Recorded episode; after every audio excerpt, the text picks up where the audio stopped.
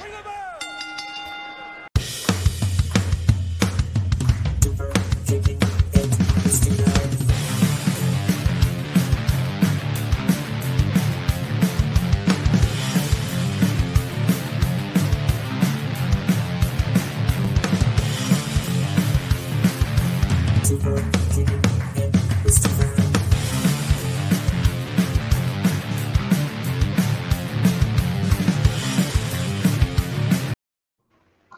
Welcome to another edition of Super Kicking with Steven, your favorite host right here, Steven. Joining me, of course, the Greg One.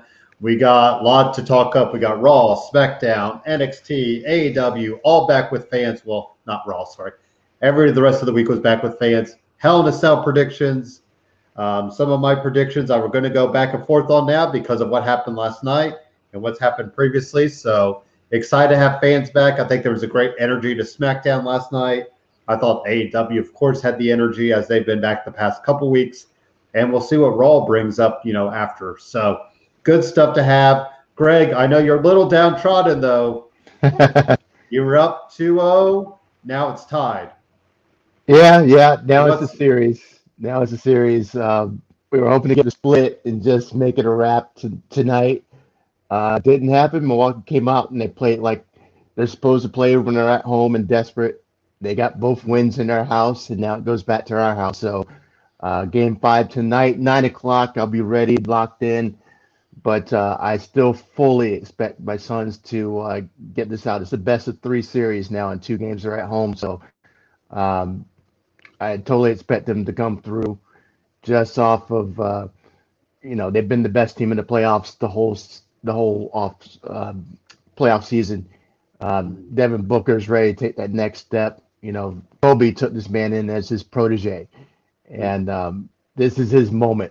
You know, Kobe told him to be legendary. This is the time to be legendary. So I expect to, uh, I'd say, yeah, at least for the next two games, that he's going to put up big numbers, uh, thirty, forty points, and just take over.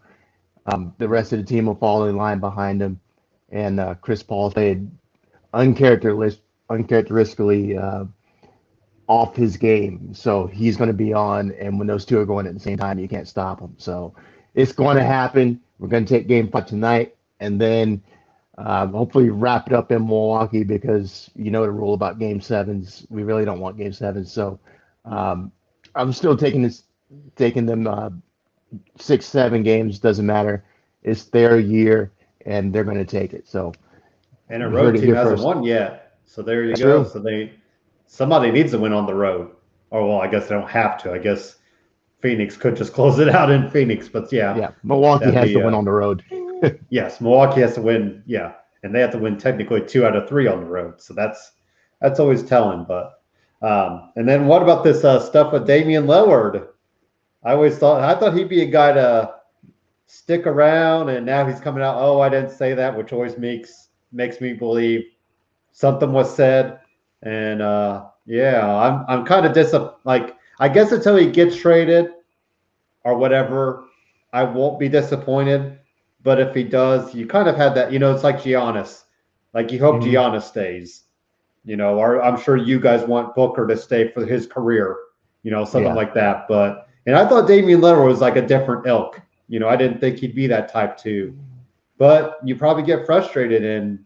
You know, you keep doing the same stuff. You know, he's doing all he can there.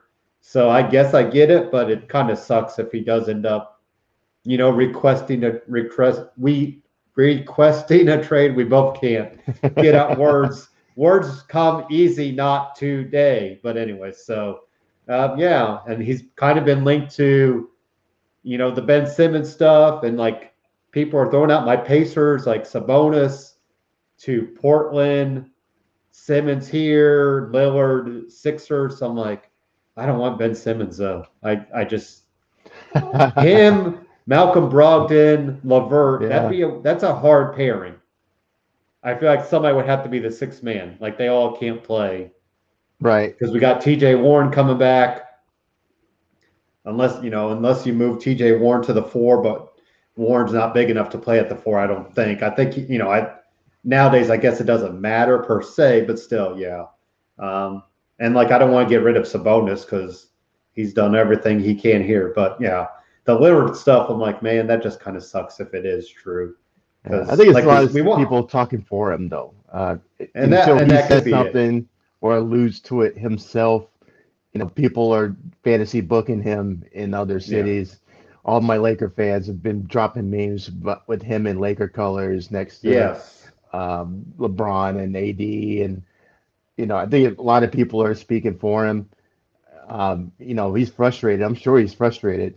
But, yeah. um, you know, if every frustrated superstar automatically got switched to another team, you know, it would nothing would be uh, people be moving all the time. So it's it's not the case until he says it is. You know, his agent says it is, and I think it's a lot of people speaking on his behalf. Who um, he may be that loyal guy, may be you know Portland for life, um, or at least you know until the end of his contract. So. Mm-hmm. Um, I'd go by that for right now, and you know, to listen to all the, the the fantasy bookers out there because there's a lot of them going right now. Right now, yeah. It is a downfall too. Like LeBron had the same problem. You know, everybody was speaking up for him, and I think he got too many voices in his head. You know, he had a big he had a big entourage. I don't think he has that. In, you know, I think once he kind of realized, I don't need all that, and that who knows, maybe Lillard has. You know, that too many people around him trying to all get their, like they always say, get their hand in the cookie jar as it is. So, um, yeah, I mean, that's what happened to Victor Oladipo. I think too many voices got to him and he realized, oh, I need to leave. And he did. And Paul George, like it's, it's all these young guys. So, um, but yeah, I guess listen to the State of Basketball for all more basketball talk. I believe it's tomorrow. So, all right, let's get to Raw because there were some, uh, Some surprises on Raw. Let's just start right off the bat. Xavier Woods defeats Bobby Lashley. Who had that on their bingo card for twenty twenty-one, twenty twenty, twenty nineteen, twenty like I mean, I get it, especially when we look at the end. Lashley needed to, you know, I, I think he'll be he's not buried, he's not def, you know, I think he's gonna kill Kofi on Sunday. Kill Goldberg at SummerSlam, and then whatever happens after that, you know, that's when we'll have to see. But uh, what a win for Xavier Woods. And he's showing that he could go in the ring. You know, we haven't seen a lot of singles for Xavier Woods. And now we're starting to see that. So I was okay with it. You know, it it's just a nice win for Xavier Woods. It didn't, I don't, you know, it it turned Bobby Lashley around. And that's what happened at the end. You know, he got rid of the women. He, I almost thought he was going to take out um, M V P at the end, and he mm-hmm. didn't. But I think he should have, even if M V P is like you know comes back. But um, yeah, so we'll kind of I kind of you know put book in them so you could talk about both segments. But I think it was a really strong segment at the end for Bobby Lashley to get that you know aura back about him. So. Uh, have at it, Greg. What do you think about Xavier Woods and Bobby Lashley, and then the end segment, and we'll we'll build in the middle as well. Yeah, it was all great. Um, in true, we saw the matchup Woods and Lashley, and okay, we've seen this movie before. It's still going to be a good match, and you know Lashley's going to win. And all of a sudden, Xavier gets the win. I was like, what? Okay, and, and I'm sure that was, that was the uh, prevailing response among. Most of us who are watching that, mm-hmm. um, but we've been seeing Xavier do uh, down some great matches over the last few months. Um, so you know we expected a great match from him, and you know this match delivered. It was really good, and uh, you know definitely uh, swerved us at the end, um, and then you know it ties in great throughout the show where. It, It shows Lashley's a bit disheveled, and uh, you know he brushes aside, you know M V P, and let's go to the lounge, yada yada, and then at the end, um, you know, doing away with the girls and the lounge, and cuts a fire promo. That was the best promo I've seen him do in a in, while, as long as I can remember. Yeah, yeah, and that was a great promo, and you know then we talked about, you know, thought Kofi was just trying to. Just talking smack, and no, he was right, and um, you know, it couldn't lay the groundwork better. Everything they've been doing over the last few weeks has been on point. And, um, you know, it, it definitely sets the stage for this weekend. Um, I'm with you. I think he's going to, you know, of course, Kofi, uh, about, I'm not going to say a squash match, but about ten minutes and, yeah, um, you know, thoroughly dominant. And, you know, then on to Goldberg, Oldberg, more like it. Um, mm-hmm. So, but the whole segment um, and all the little pieces that weave through the show um, were perfect. That's the way it should be done. And I, I kind of wonder if this might open the night on Money in the Bank. You know, unless you do open with one of the Money in the Bank matches, but this would probably, I think you almost have Lashley come out there and be like demanding Kofi come out and ask for the match like right away. And then, like you said, I think Kofi gets some offense in, but um, Kofi ain't winning it. like, no. yeah. Um, so, yeah, uh, I'll be curious to see when they when they place this, because, like I said, I could see it really start. Do you think you could see it starting the night tomorrow yeah, night? Absolutely. Yeah. And kind of letting, and then that gives Lashley, you know, that aura back and all that. So, um, a couple backstage segments. We did have Alexa Bliss welcoming Eva Marie and Dewdrop, and I like that Alexa was pl- trying to talk to Dewdrop, but Eva Marie was speaking for her. And you also had the whole, like, Dewdrop was kind of mesmerized later on in the night by Alexa Bliss. So, um, and we'll kind of go to that match real quick because we had Nikki Ash defeat Alexa Bliss, Asuka, Naomi, because we had Eva Marie come out there, and Dewdrop takes out Alexa Bliss, drops her over the barricade, and then all of a sudden Alexa Bliss is gone and never back. So that might play into my prediction, though, for uh, tomorrow night. But uh, so, Greg, what do you think about the segment with Alexa Playground? And, of course, Nikki Ash winning. I think we can mark her off as not winning the Money in the Bank because I don't think she would have won it Monday night and then win again. So I, I am eliminating her. I'm like, I, I go by process of elimination.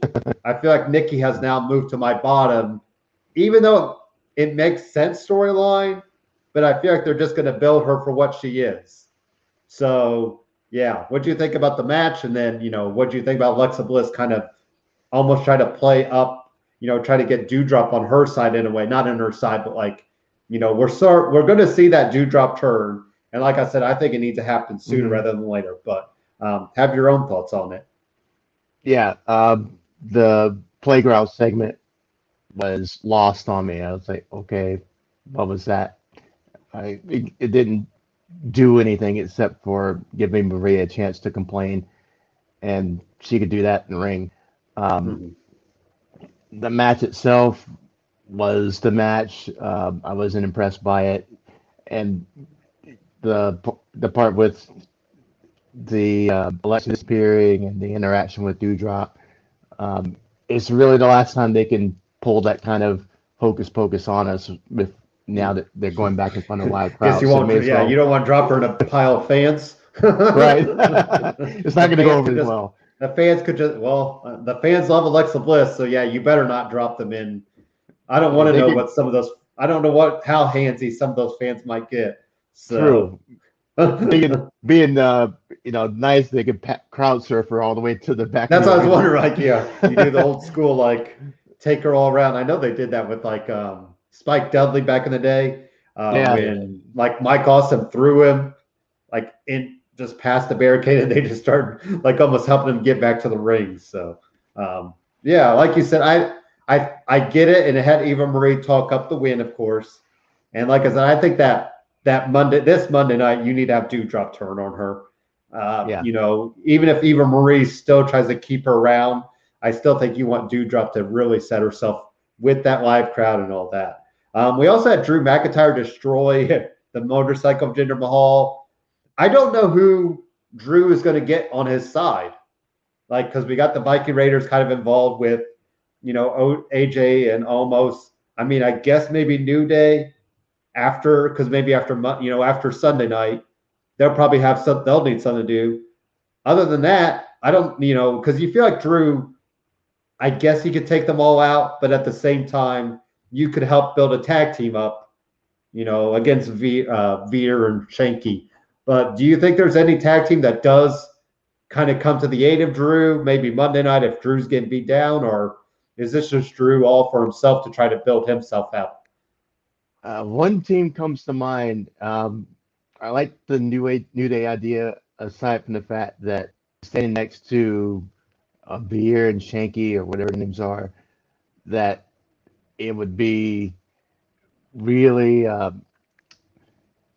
it would be really odd looking because okay. they would yeah. tower over uh, yeah. both of them.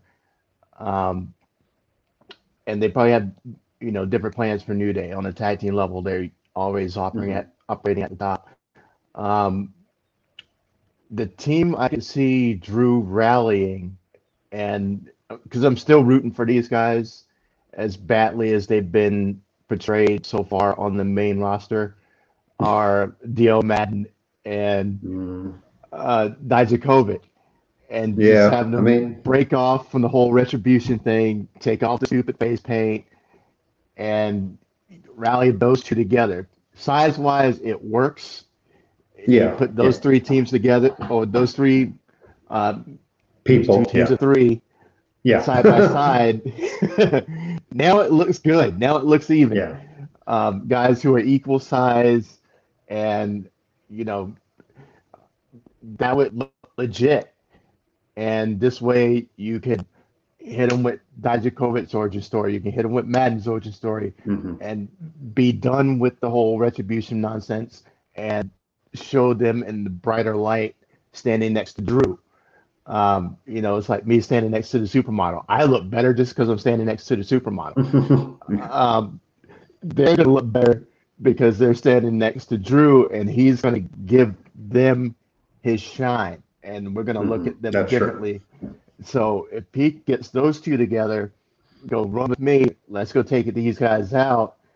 You know, this is a way to relaunch them on the fly.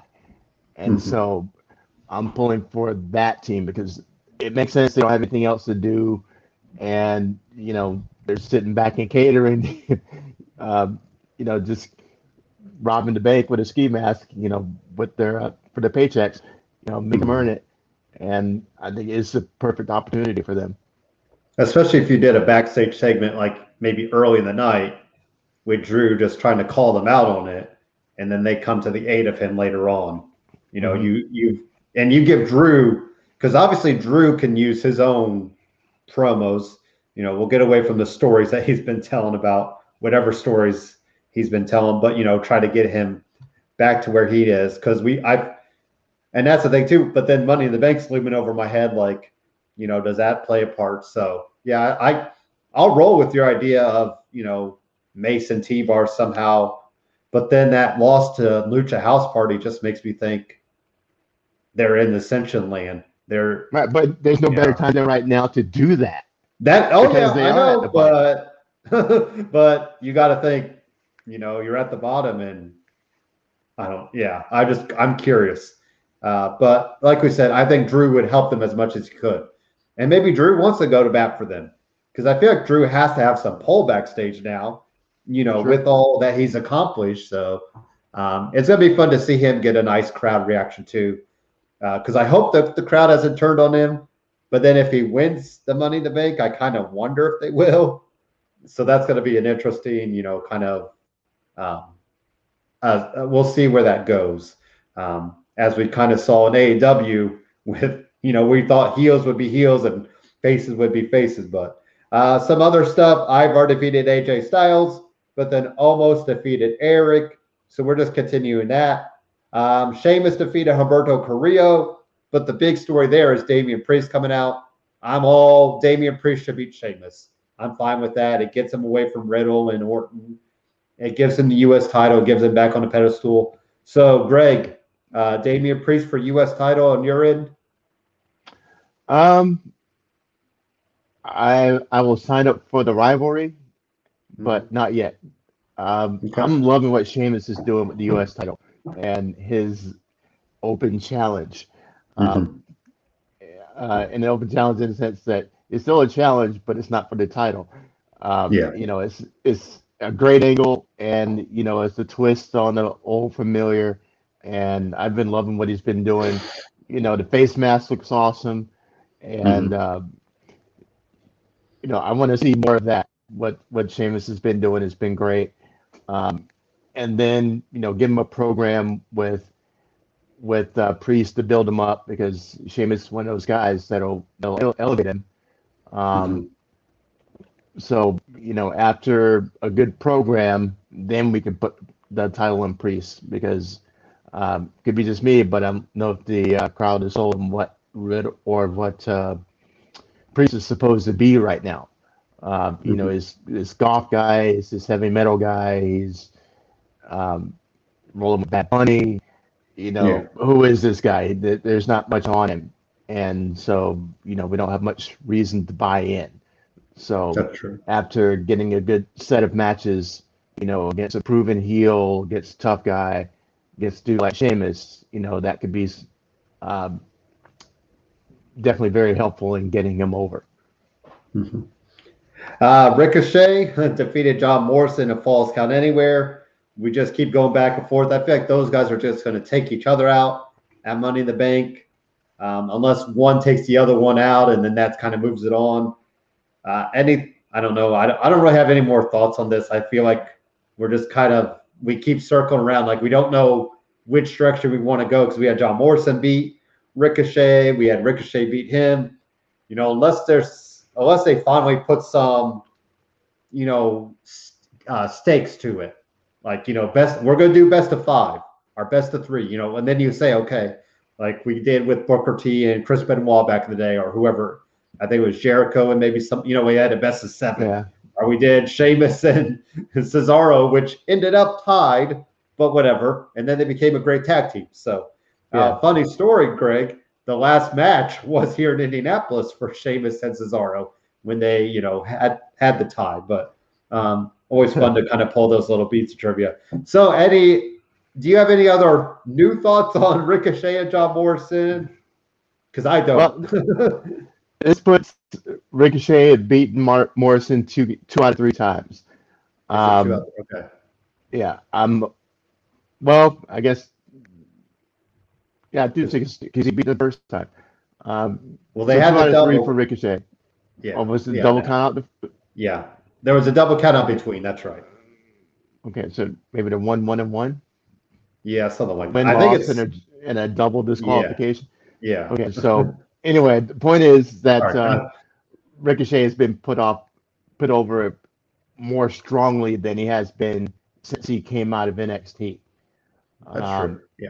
And I think that he may finally be getting his turn. Um, I said last week, if it was up to me, I would have him win the Money in the Bank.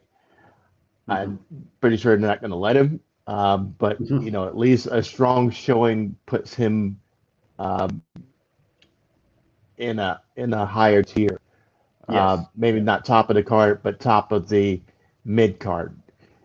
And, you know, you can put him in a legit program with Sheamus, or if he switches brands uh, with the I C champ, um, him against Cruz. Um, and so it, it seems like they're, they're building him up strong. You know, even in the one loss he took, you know, he still came over strong. And, you know, he, he's going to be over big with the crowd. You know, the crowd loves yeah. Ricochet. And for a good reason.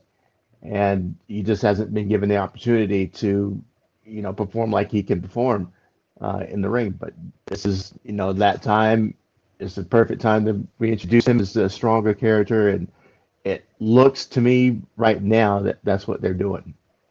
Yeah. And I think you bring up a great point that just a standout performance could do a lot for him.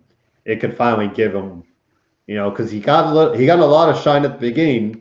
Him and Aleister Black, you know, were the tag team title picture. They look mm-hmm. good together. Him and Ali did some fun stuff together. So now, you know, we'll kind of see where they really want to position him, you know, at Money in the Bank. If he just is there for a couple spots and that's it, you know, I think that would really say a lot. But if he, maybe he's climbing up the ladder, Morrison takes him out, or, you know, he's kind of all over the place, then yeah, he's, you know, in a better spot. So, and finally, Rhea Ripley defeated Natalya. We also had Charlotte come out there, take out Rhea. This is the one, Greg, I think where we want. I want to see where the crowd goes with this. Could it be the mixed, you know, like let's go Charlotte, let's go Ripley, or let's go Rhea, and it just goes back and forth? And because everybody keeps saying these two girl, two women are pretty much the same character. It's like, yeah. you know, it's hard to tell. Like, I get that Rhea is probably supposed to be the face, but she doesn't have face quality. You know, like like Bubba or uh, um, Bubba Ray Dudley brought up, she's all in black. I don't care about what she looks like on T V because I feel like she pops on the screen. You know, she's got that look. She's got the hair. She's got the muscle. Like, I think she pops off the screen. It doesn't. She doesn't need to be colorful, but but then you have Charlotte, the same exact thing. It's almost like when Charlotte and Dana were a thing. It's like you're just the same character. It doesn't really. Yeah. So I'm going to be interested tomorrow in Fort Worth. Like I, I could see a lot of back and forth with the crowd because the crowd doesn't know who to cheer for, you know, in a way. So uh, any thoughts on, you know, maybe that aspect tomorrow? And then we'll get into the prediction, of course, later on. But uh, yeah, thoughts on Rhea Ripley and Natalya, and then, of course, Charlotte coming out to go at the knee again. yeah. Um, the matches were, you know, blah. Um, yeah. all they were just there for filler to get us to, you know, this weekend, tomorrow. Um, and you're right, they they are two peas in the same pod. Um, they have completely done this wrong as far as the presentation of this match. And, and the storyline was there, and it was easy. Um, Rhea's redemption for losing her title in N X T to Charlotte. Years gone by, you know, you know, Charlotte comes out, you can't beat me, I beat you at WrestleMania, blah, blah, blah. And this is Rhea's chance at redemption. You know, I've had the year to sit on it and think about it and wonder what I did wrong and fix it. And now I'm going to beat the queen. It was there. It was basic, simple, and it's easy to follow. And they didn't do it. And they did the whole thing where Rhea's come out and she's just as arrogant and just as obnoxious as Charlotte is. And for what reason? What is it serving? And, you know, I can out-dirty you. That's, that's not good storytelling. Um, we don't, if she's supposed to be the baby face, why is she, you know, doing the dirty tactics? Um, you know, nothing wrong with the baby faces having some edge to them and, you know, being harder edged, but um, you know, I know your tricks and I'm going to show you it's, it's kind of, kind of pointless where the easier storyline was right there, served on a silver platter, and they passed on it. Um, so just like you, I'm going to be willing or looking forward to seeing how this goes reaction wise, um, because, you know, the safety of the Thunderdome is over, thank God, and um, we're going to get some real feedback. Um, so I'm looking forward to put some type of uh, maybe closure is the wrong word on this, because I'm sure it's going to go further after this match. Um, Could it go into SummerSlam, do you think? Yeah, it's, it's definitely going to have some, you know, another match with uh, some stipulation or a, a special match, cage match, something like that.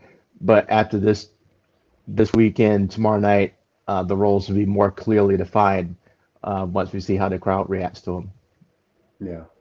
And, that, well, that's the thing, like looking ahead to SummerSlam, you know, I don't know who you throw at Rhea Ripley right now because there's no women really up there yet. You know, I mean, I guess maybe throw Nikki Ash just to do it. Maybe throw Nikki Ash in there as a third person just to kind of almost split the sides up a little bit and let that play out. But, uh, yeah.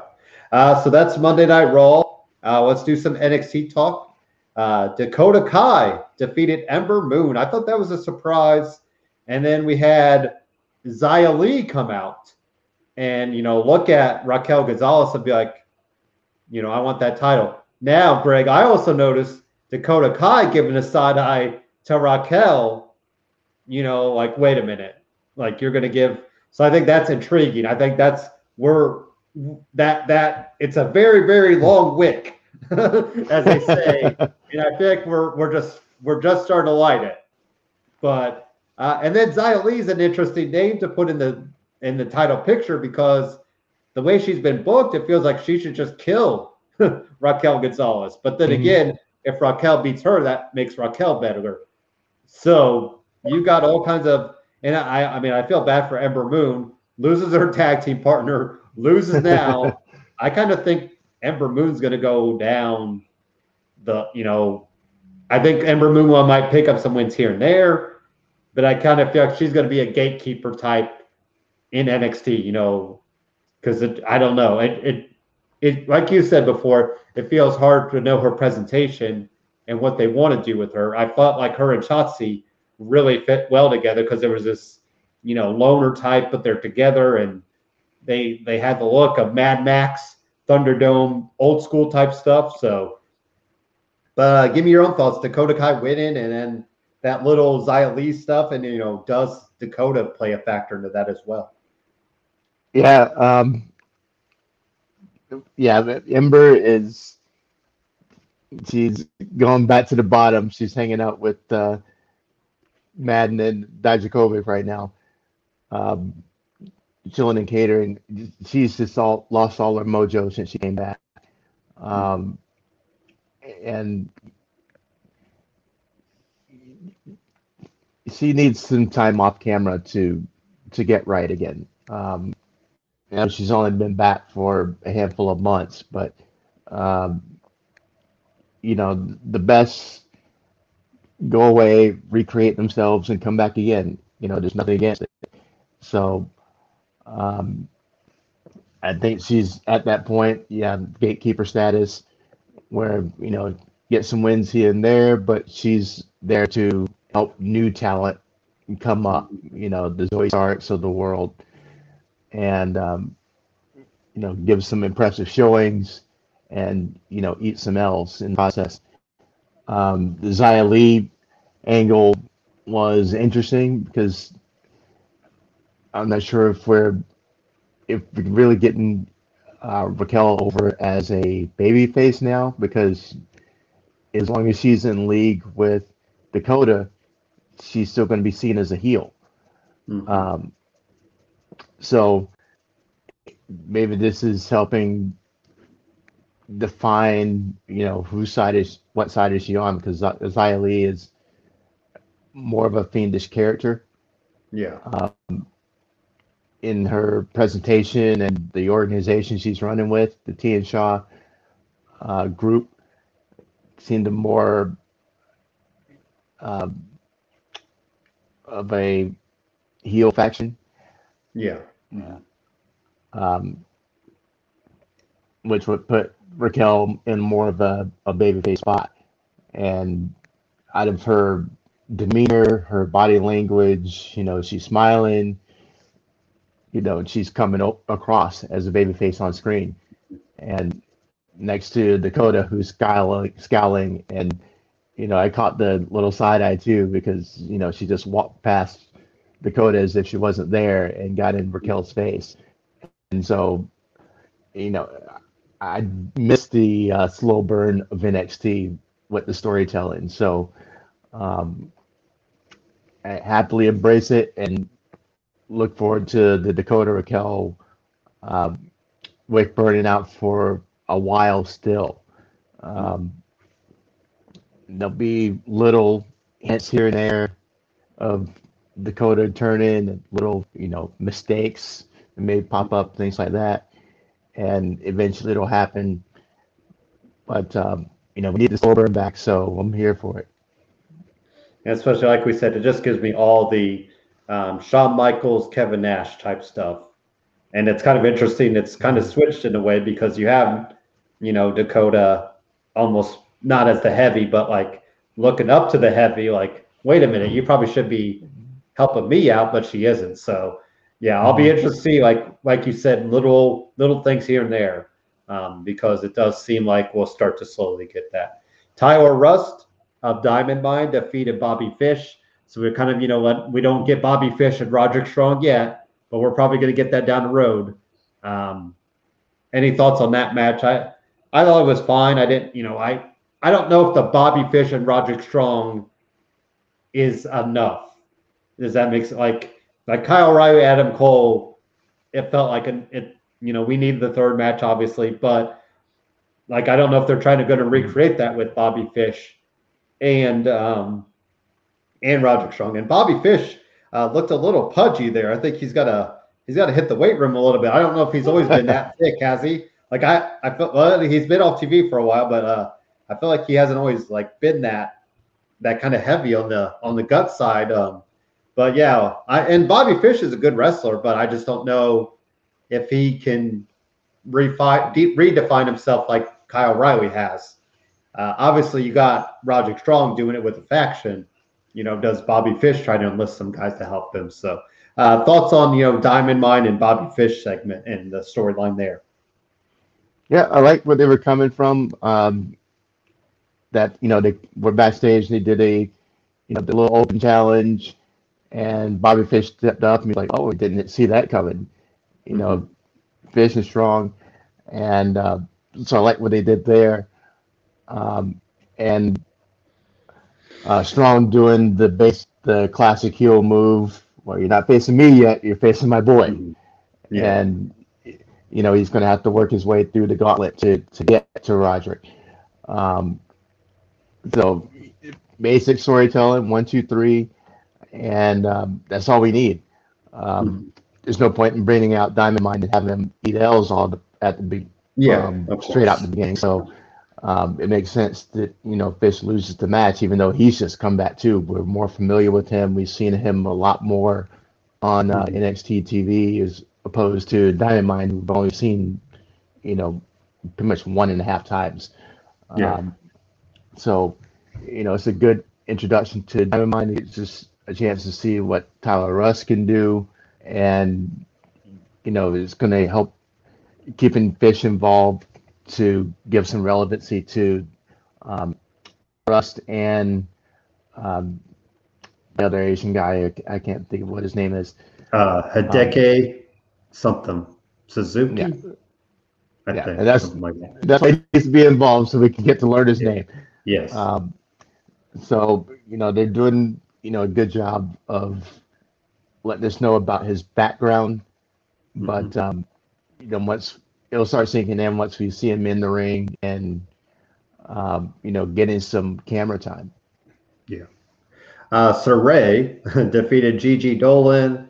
Of course, everybody was talking about that drop kick that almost, I think Sarray almost slipped through the ropes. That was a, that was quite the drop kick, but I thought, I thought this is a little bit better showing for Sarray than the par- previous ones. And I thought Gigi Dolin looked okay. Um, I think it was her one of her first outings, and I think she's she was known as Priscilla Priscilla, Priscilla Kelly, and she was with Darby Allin for a little bit, and now they're no longer together. But anyways, um, so looks like, you know, she's trying to kind of earn her own wings. Uh, Greg, any are you on the Sarray train yet? Because I'm still kind of not. yeah, um, still right now, no. Um, mm-hmm. She just doesn't do anything for me. I was more impressed with Gigi Dolin, to be honest with yeah. you. Um, from the match standpoint, what she was doing was more impressive. Um, I I did, I don't know if I didn't notice it the first time or the, one of the first couple times she was had matches or not. Um, her finish, um, that little Fishman's frame buster. I don't know what you want to call it. Uh, it looked really impressive this time. So I don't know if I just didn't see it before, or, you know, it went like it went like that and we missed it. Um, so I like her finisher, um, but she was the unspectacular uh, person in the match. So I thought Dolin was a lot more interesting and, you know, carried the match more than Sarray did. And I did forget to mention that somebody came out there to watch this match by the name of Mandy Rose. So it sounds like Mandy Rose is going to be in N X T now. And um, we will bring up Mandy Rose later on because of what happened backstage later on. But um, very interested to see Mandy Rose Some people say demoted. Some people say promoted because she might get more shine down there. I think it just is what it is. I think the odd, the odd woman out is Dana Brooke. Uh, I don't think Dana Brooke. I think, you know, if we see another round of cuts, is it going to surprise us if we see Dana Brooke on that list? Probably not. I just don't. I think they've tried everything they can with her. At least, you know, they obviously believe Amanda Rose because they're giving her the shot to do something in N X T. And, you know, it's worked for people. They reinvent themselves. They find a new avenue, and then they come back, as we saw last night, which I did not think that certain person would be back last night. So, yeah. But um, right. Maybe Rose out there watching. Was it, how about we just get to it because we're talking about her. So, Casey Castanzaro, Kaden Carter beat Aliyah and Jessie Camilla, and Aliyah decided to turn on Robert Stonebrand, leave him in the dust. We had Frankie Monet out there, and then we had Mandy Rose say, well, the Robert Stonebrand's under new management. So I could, so I guess we're getting Mandy Rose, Frankie Monet, Jessie, and Robert Stone, which is, you know, and I think that's kind of, because we know the star power Mandy Rose has, and then you have the new star power and, and Frankie, and then they can both build up Jessie, and Robert Stone is there for good comedic relief. So I'm okay with it. Um, I guess they need to turn Jessie blonde now. Almost to fit in with, you know, they got to dye her hair because you got two beautiful blondes. And uh, but anyway, so uh, what do you think about Greg? So, and then it sounds like Aliyah is going to Raw. And that, hmm. I'm not ready for that. Aaliyah's not ready for it, I don't think, but whatever. I guess we need women, so. We do. But it sounds like, because um, Aaliyah's worked a dark match, and it's funny, they said she worked a dark match last night against Xia Li, which I don't know if that means they're going to call Xia Li up already, but interesting that Aliyah, because obviously she walked out the door, so it sounds like, you know, you're you're putting Mandy Rose down there, but then you're calling up Aliyah. And I'm just, I don't think Aliyah, I mean, Aliyah's been in N X T for thousands of years. So I yeah. guess it is, it's sink or swim time, you know. Because I still remember her on that very first uh, N X T Breaking Ground series. Like they had Baron Corbin and Tyra Breeze and all the, you know, like those guys. And Aliyah was on there. So obviously it's been time. And now it is, I guess it is kind of like sink or swim time. But so, Greg, have your own thoughts. You know, Frankie Monet, Mandy Rose teaming up to, you know, kind of lead a, a group of women, I guess, and Robert Stone just kind of pushed to the side, um, you know, uh, without a shoe. Hopefully he found a shoe because he lost it there. But, uh, yeah, have at it with the new Frankie Monet and Mandy Rose and Jessie kind of teaming up, it looks like. Yeah, well, we saw this coming. Um, they were dropping the breadcrumbs for this a couple weeks ago, yeah. and uh, it's been kind of a running thing until, you know, this match right here, um, and Aliyah, you know, getting sick of it and, you know, beating down Robert Stone, and, you know, this going to serve its purpose for, for right now. Um, I'm surprised this this is all he can do. I mean, I like him as uh, Robbie in Impact. Um, mm-hmm. Given, you know, a legit, you know, moment, he can he can do some good ring work, um, but, you know, this is who he is right now. Um, and then we get backstage, and we we see that uh, Frankie Monet is pretty much coerced. coerced wow, we've been a great dog talking today. Coerced, coerced. There you go. That word too. Uh, coerced him into, you know, thinking along her lines and um, rallying the troops. And, you know, Robert Stone is, I thought they were going to kick him out the door right behind Aliyah, and they didn't. I guess the uh, Aliyah walking out is, you know, the, is uh, foreshadowing. You know, she she left. She literally left. And now she's going to pop up in another program. Um, and so that's why he didn't get thrown out either. Uh, she's, he's staying, but he's going to be a minion and underling. Um, yeah. And the women are going to run, you know, the camp. Um, and, of course, I love Frankie. Um, she's awesome. La Wera Loca from the uh, Lucha Underground days. Shout out to Lucha Underground. And um, it's going to be interesting to see what's going to happen with the three of them. They're going to practically becoming, you know, more legit with uh, Monet at the at the front. And, you know, it's going to be a new Batgirls Club, and it's going to, I think, you know, kind of reinvent them from the comedy act that they've been to being a serious group of uh, women who can do some damage. Yeah. And I think that's, I think Robert Stone will be the best, like kind of the best part, because he's going to be quite the lapdog. You feel like he's going to be the, the servant to them, and that's going to be interesting. Um, I guess speaking of servants, we did get some good segments with um, L A Knight and um, uh, Cameron Grimes, the little kid doing the grass cutting. And, of course, we had all that. And those are going to be really interesting to see as they go. Uh, Santos Escobar defeated Dexter Lumis. I was kind of surprised with that outcome. It sounds like Escobar still wants to go after some titles, so he still wants the, the North American title. We almost saw it, Greg. We almost got it. We were getting so close to it. I loved because um, we did have, you know, Dexter carrying out Indy, and now we had Indy try to carry him out. It just drops him, but ends up on top of him. And then Candice LeRae comes in. I mean, we got the crowd back, so it's going to happen. I yeah. thought they might, because we don't know what TakeOver is going to be. Like, if they might just skip out SummerSlam weekend, if, you know. So I think, you know, it's going to come. I think it should just happen right in front of Candice LeRae, just to really play that up. So uh, what do you, first off, what do you think about Santos going after the North American title? I know we had all but written him off as probably head to the main roster. I, I mean, I guess he's got a little more time down there, though. Yeah, uh, I think so, too. Um, you know, I was surprised by that also.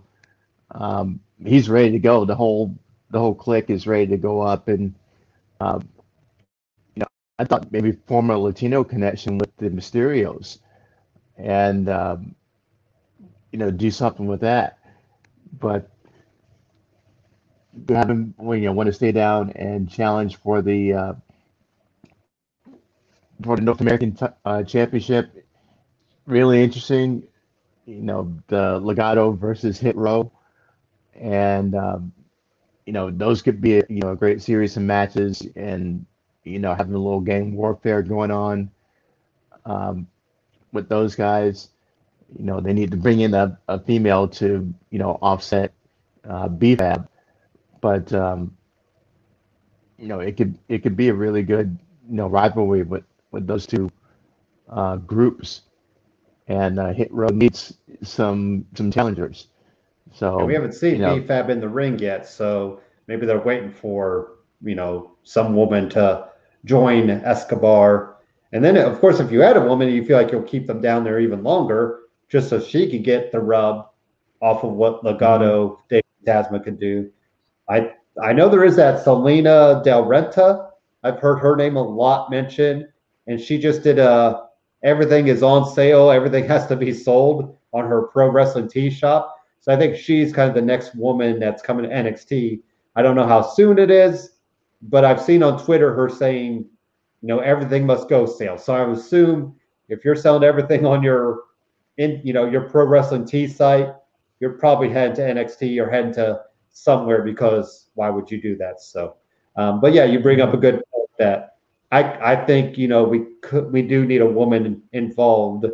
Um, you know, too bad Zelina Vega is on SmackDown, or else she'd be a good name. Because her and Escobar probably would be a really good fit, you yeah. know, building each other up as well. But uh, and I was thinking, obviously, where's where's uh, Mercedes Martinez gone? Yeah, you know, she, she doesn't really fit from a looks standpoint, but you know, she's got the heritage. Yeah, exactly. Yeah, well, I, yeah, I, I mean, did she get hurt? I, did she get legit hurt though? Some point, I think. So I felt like they wrote her. I'd have to look that up, but yeah, I felt like yeah, she. I'm not sure. Was it? I thought the match with Xia Li where she took a pretty good shot, and she was trying to see how she was after that. I think she took a legit kick to the head. Remember, she just kind of crumpled. That's was true. That the, yeah. Was that the the take maybe takeover? Because we haven't seen her since then. I feel like. Yeah, it was the last pay per view, whatever that was. Yeah, um, it was a Great American Bash because she wasn't even, they weren't even on there. But yeah, I thought she took that pretty good shot, and I mean, she said she was okay, but that shot didn't look like she was okay. So uh, we did also have a first round N X T breakout tournament. Uh, Duke Hudson and Ikemen Jiro. That I thought, you know, just kind of good guys. It looked like. It feels like they're obviously higher on Jiro because he didn't get the win. I felt like Duke probably needed the win more. And uh, wrestling in that blazer, which is so funny to see because you think that would limit your movement, right. but he he doesn't. So, and of course, Beth Phoenix loves it because she's all about the blazer game. Uh, any thoughts on Duke Hudson and Ikemen? You know, am I saying it? I can Ikemen Jiro. I hope I say that right. Yeah, I think you are. Um, it was a good match, you know, from, and I like these matches, you know, two guys that we don't know, and so there's no preconceived notions about him, mm-hmm. uh, aside from, you know, the promos they cut before the match, and we can form out our opinions accordingly.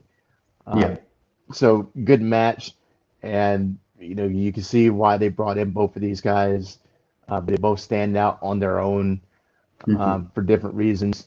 And, you know, they're at a point where they have to restock the cupboard.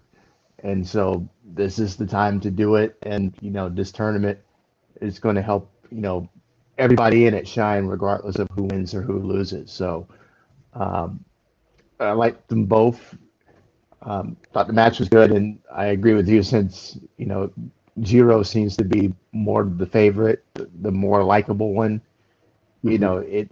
It gives him more to work with, and since that uh, it's okay for him to take the L and push the, uh, you know, the bad guy to the front. Yeah, and of course this tournament, I think it was in twenty nineteen. They showed had like Bronson Reed, uh, Damian Priest, uh, Isaiah Swerve Scott, um, who else?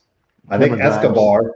Cameron Grimes. So, yeah, this tournament does lead, you know, to, it gives a good shine, like you said, to guys that we might have known and might not have. But obviously you could see that they're high on them no matter what, that they put this in, in this tournament. And finally, we get to the N X T Championship. Karrion Kross defeats Johnny Gargano.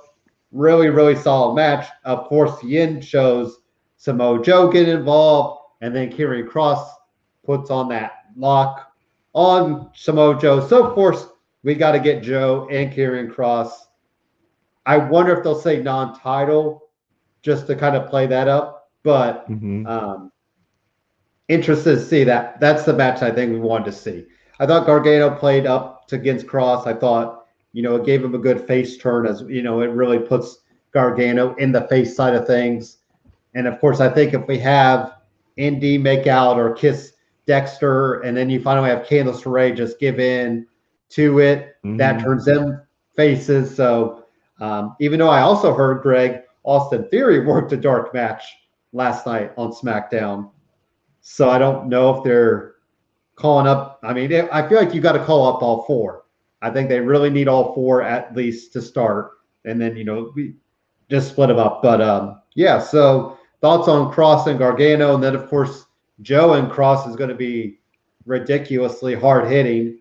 And just an all-out slugfest, and I uh, I can't wait to see it. And I don't know when they'll pull it off, but they got to now.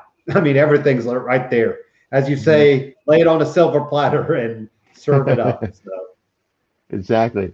Um, yeah, the the match was awesome, um, and you can see they were leaning into uh, Johnny's face turn. You know, referencing him to, as Johnny Wrestling. You know, Johnny Wrestling's back. Um, the the fans chanting Johnny Wrestling, and he playing into that, you know, character. Um, and of course, you're going to come across that guy when you're going against, you know, Karrion Kross. Um, so the outcome was as expected. Um, Gargano gives him a great match. You know, loses in the end, and then um, ends up with him and Joe uh, going at it. And I love it because, you know, you look at those two and they look at each other eye to eye, not Kross looking down at Gargano. Yeah. And, uh, you know, Joe may not be as tall as Cross, but he is actually bigger than Cross when you look at his size, uh, his sheer size. And, um, you know, this is a match that we kind of saw coming from the moment that uh, Joe's music hit for his, you know, re-entry into N X T. So um, I'm ready for it. I definitely got got to see that. And I agree, it's, it can't be for the title, but uh, you know, we can settle all differences right here. And um, if Cross is working these dark matches, you know, it could be a sign of, you know, something bigger to come. Um, so I don't see him dropping the belt to Joe. Um, Joe would be a guy who wants to beat Cross just to, to, just to bl- give a blow to his pride. Mm-hmm. And, um, you know, but if he's going to, if he's going to be going up that soon, you know, what are they going to do with the belt? So it's going to be an interesting, Um, it's just more reason to watch, really, to see how it plays out. But I think uh, all this is I see Joe being the one to send Cross up to the main roster with an L.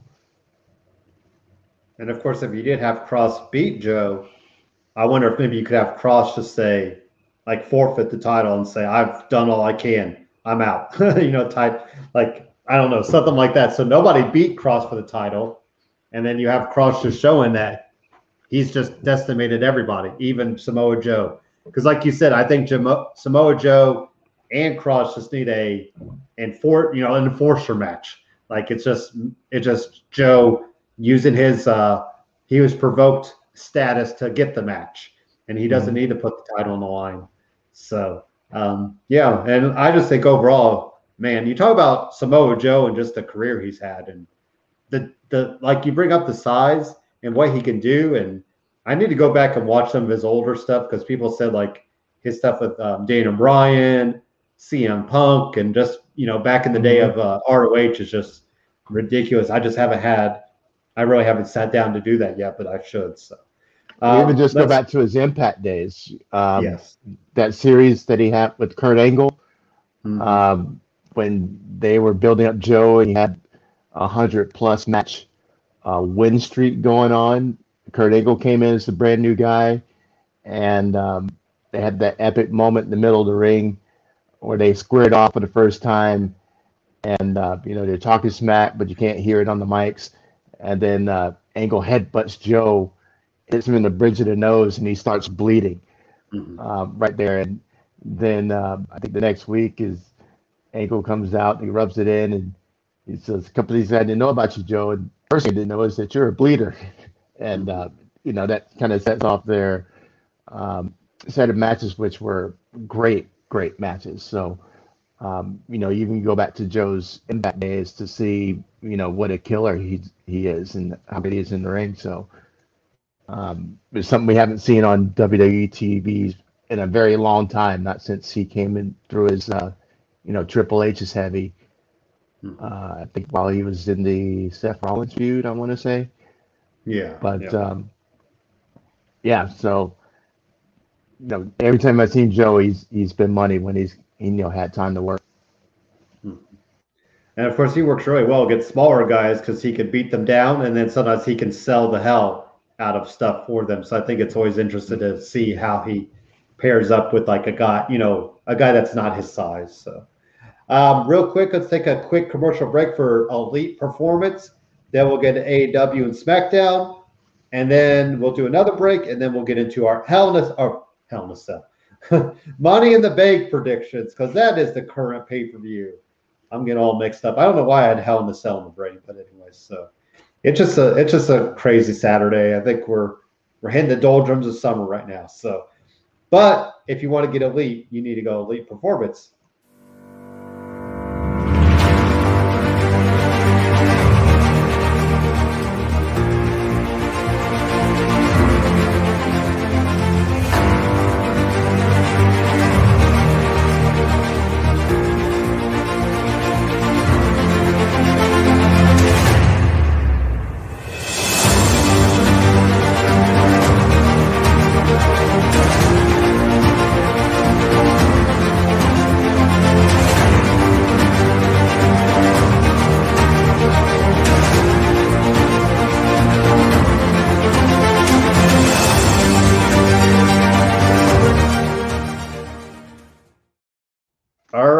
are back. We're heading into Wednesday night because we are at A E W's first night of Fyter Fest, a really solid night, a really good night, especially the end. Uh, I give A E W a lot of credit. We've seen a lot of good, um, the younger stars put on main event matches lately, past two or three weeks. At It's really setting the stage for what A E W can do in the next few years. So, uh, but we started the night off right, hot, and heavy with Jon Moxley defending his U S I W G P title against Carl Anderson. I thought this really gave the shine back to Carl Anderson. We know what he could do as a tag team, and we've seen some of his stuff in New Japan, but this really got him back as a singles guy. And now we're also going to see, because we brought this up last week, Greg, where I was like, what in the hell is Lance Archer doing? Like, we don't know. So now we're going to get Jon Moxley, Lance Archer, Texas, Texas Deathmatch two, and I believe that's next week because they're in Texas. So mm-hmm. We're we're getting Moxley back on the ring. He uh, he did some time with Renee and uh, baby Nora, and now he's back on the road. So uh, unless you know, I'd be I'm going to be curious if baby Nora and Renee ever come on the road with him soon enough. But anyway, so um, the Wild thing was awesome. I uh, I loved him in the crowd. I thought that was great, and I thought Carl Anderson. You we we just always forget how good of a singles guy he is. And when he's on, he's on. So really great match. And then we're going to get a Dex- Dexis, Texas death match, which I can't talk today, um, too. So, Greg, have at it. Your own thoughts on beginning segment and Lance Archer and um, Jon Moxley for the title next week. Yeah. Um, like you said, great match. Um I didn't know how good a uh, singles competitor that uh, Carl Anderson was, because uh, every time I've seen him, he's with Gallows. So it was a great departure for uh, to just see him as a uh, solo wrestler, you know, going for the title. Uh, great way to kick off uh, the night. Um, I still hate seeing Jon Moxley come out with the uh, Wild thing. It and see, I'll be opposite. I love it. I just love it. I think because it gets a crowd into it. It makes me yeah. think of Sandman. It makes me think of, you know, old school, like Diamond Dallas Page, like that type of, like, it hits you. And I think it takes a little bit to get into the Wild Thing thing because they're using from the movie Major League. And it always yeah. took a little bit for that. Like, I feel like you need to wait a little bit for him to come out. So the crowd is singing in as he's coming out. Like he's, you know, he's right. kind of coming out, but the crowd is like, wait for it, wait for it. But yeah, I, I mean, I can see your point. I like it better than his other theme personally, because I don't remember what his other theme sounds like anymore. But, and of course, it's better than his yeah. W W E theme. So, but I think he needs that, you know, kind of people, audience participation type deal. But yeah, so anyway, yeah. sorry to interrupt, but I, I kind of wanted to throw that out there. I do like the Wild thing. thing. Yeah, I, I'm hoping it's just while he's running with Kingston, and then when he goes back to, you know, being a lone wolf, that uh, mm-hmm. they give him his old music back. But I haven't done it with Orange Cassidy yet either, and I'm still mad about that.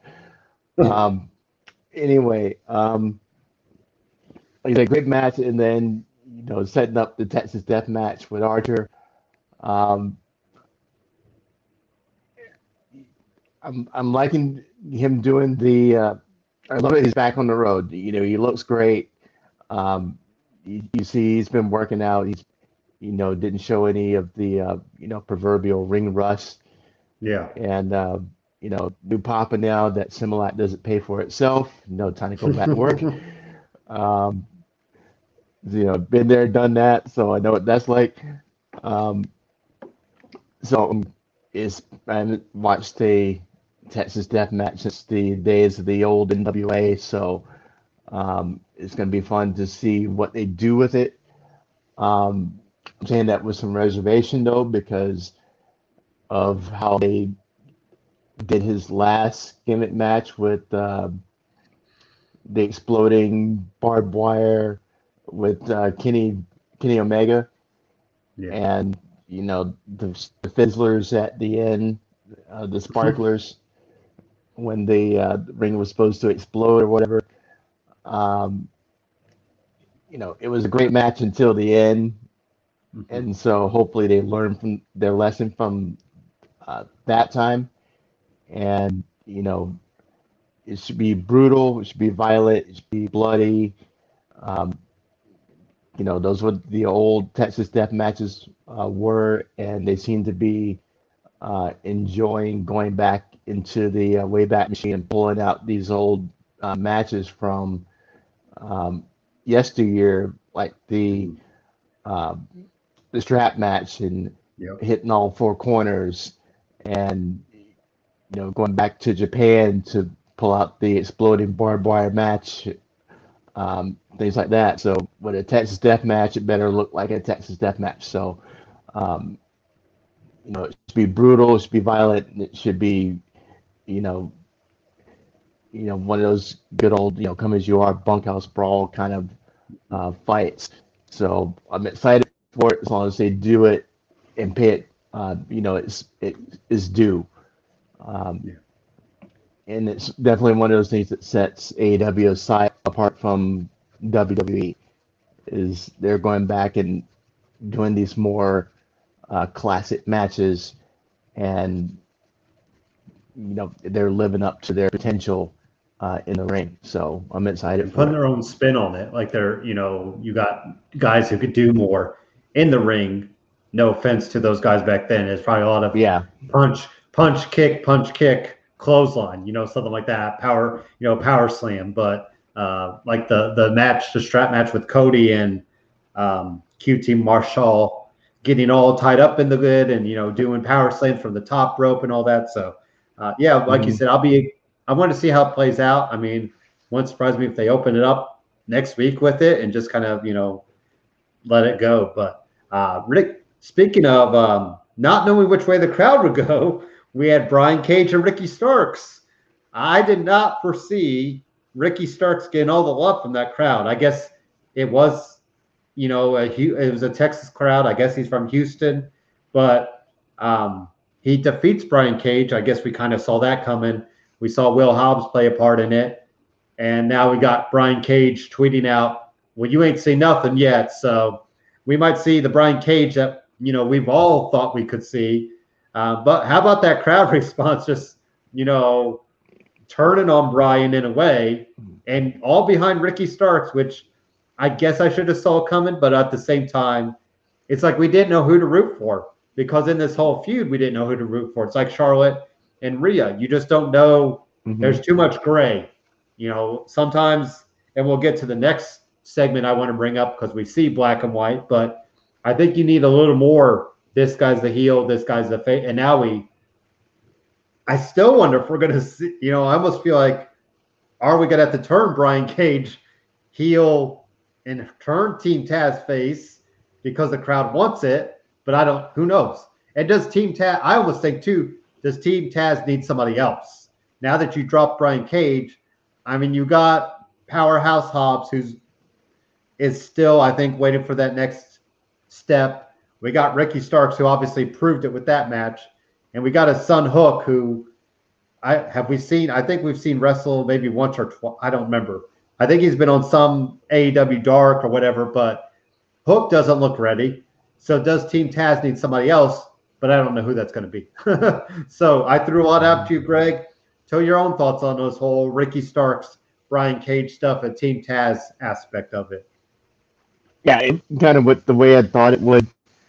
Um, with Cage being ousted from the group, um, they're all still clear villains, and um, you know, this in-house fight that they were pushing it as was, you know, just talk, and, you know, we could see that, you know, Cage is the one who goes opposite of the way of the group, mm-hmm. and so it only makes sense that, you know, they came together to take him out. Um, as far as helping Starks get the win. Uh, I'm going to credit the crowd response to, to, you know, him being a hometown boy or whatever, um, which is going to be the great thing about having crowds back. If you don't know what side of the of the, uh, of the bowl you're on, the audience is going to tell you. And, um, you know, it could be like Philadelphia where, you know, they love to root for the bad guys. Um, you know, it could be... T- This could be Texas for Ricky Starks, but um, I think that, uh, you know, now C- Cage is the clear face, and the team Taz is still, you know, the heels, and, you know, that sets the table for their next upcoming, you know, months going against each other. Uh, they definitely need to fill Cage's spot, because then the next two um, starts, you know, in a straight-up one-on-one match, Cage w- would take it. Hobbs would be a it's more interesting match, and Hook is definitely not ready. Mm-hmm. So if I was Taz, I'd definitely be looking around to pull somebody else into the fold. And um, so I agree with you on that. But, you know, it sets the groundwork for, you know, another good uh, rivalry. And now we can look around and see if, um, you know, we can get a couple guys to stand by uh, Cage. Otherwise, yeah. he's going to be in for weeks and weeks and weeks of three and one, four and one beatdowns. So, um, you know, maybe it's time to bring up some guys from Dark, or, um, you know, let a new uh, hot free agent join him. That that's what I'm. Yeah, and like you said, I guess I could see the lines, but then again, you wonder if crowds will follow that Texas crowd and just start cheering on Ricky Starks, because you know how people are. People are sheep. So if they hear if they hear one reaction, they want to try to do that. I don't. It, it's probably going to take Taz really calling out stuff. But even then, I feel like people want to cheer Taz, because Taz is at this point in his career. You know, I feel like he's in that Triple H role where I don't think we want to root against him, because he's he's at, you know, he's he's obviously, his wrestling days are way far behind him. And it's like, you know, why would you want to boo him? Because we know what he's done for the business. We know mm-hmm. what he, you know, he's all about. So I'll be interested yeah. to see, you know, personally, I'll, I wouldn't be surprised if Ricky Starks keeps getting cheered, because I don't. I just don't know if people buy Brian Cage as much as we think. Is yeah, that, he still gets that, the uh, he still gets the E C W respect, and yeah. Um, yeah, but but Ricky Starks, you know, the guy's the guy's awesome, and wasn't he a, a big deal on the Indies too? So yeah. he could be getting. Of course, he can heal up when that. he needs to. And that's probably what's going to take. It's probably going to take him really healing it up some crap. Like, just, to, you know, I hate – usually the cheap heel tactic is go against the crowd, but I almost feel like you'll need to. Just because mm-hmm. you want – you know, if we wanted to find those roles, you'll need to. Uh, but the next part I want to bring up was Cody Rhodes and Malachi Black. We know exactly – and I even loved it, Greg. Visually, you had Cody in all white, and he had Malachi mm, yeah. in all black. I mean, it's such a simple thing. Um, I didn't really care for the story that Malachi Black. This is once again where you you give guys creative control, but then you also think, okay, you want to reel it in a little bit. Like the story part, I was like, where's this going? Like, just come out. And I really joked. I'm like, oh God, he's probably going to be with some door, isn't he? Like it's he's going to be like, come knock on my door. You know, like he, you know, before, but yeah. he came right out, and you know, then we got the pull apart brawl.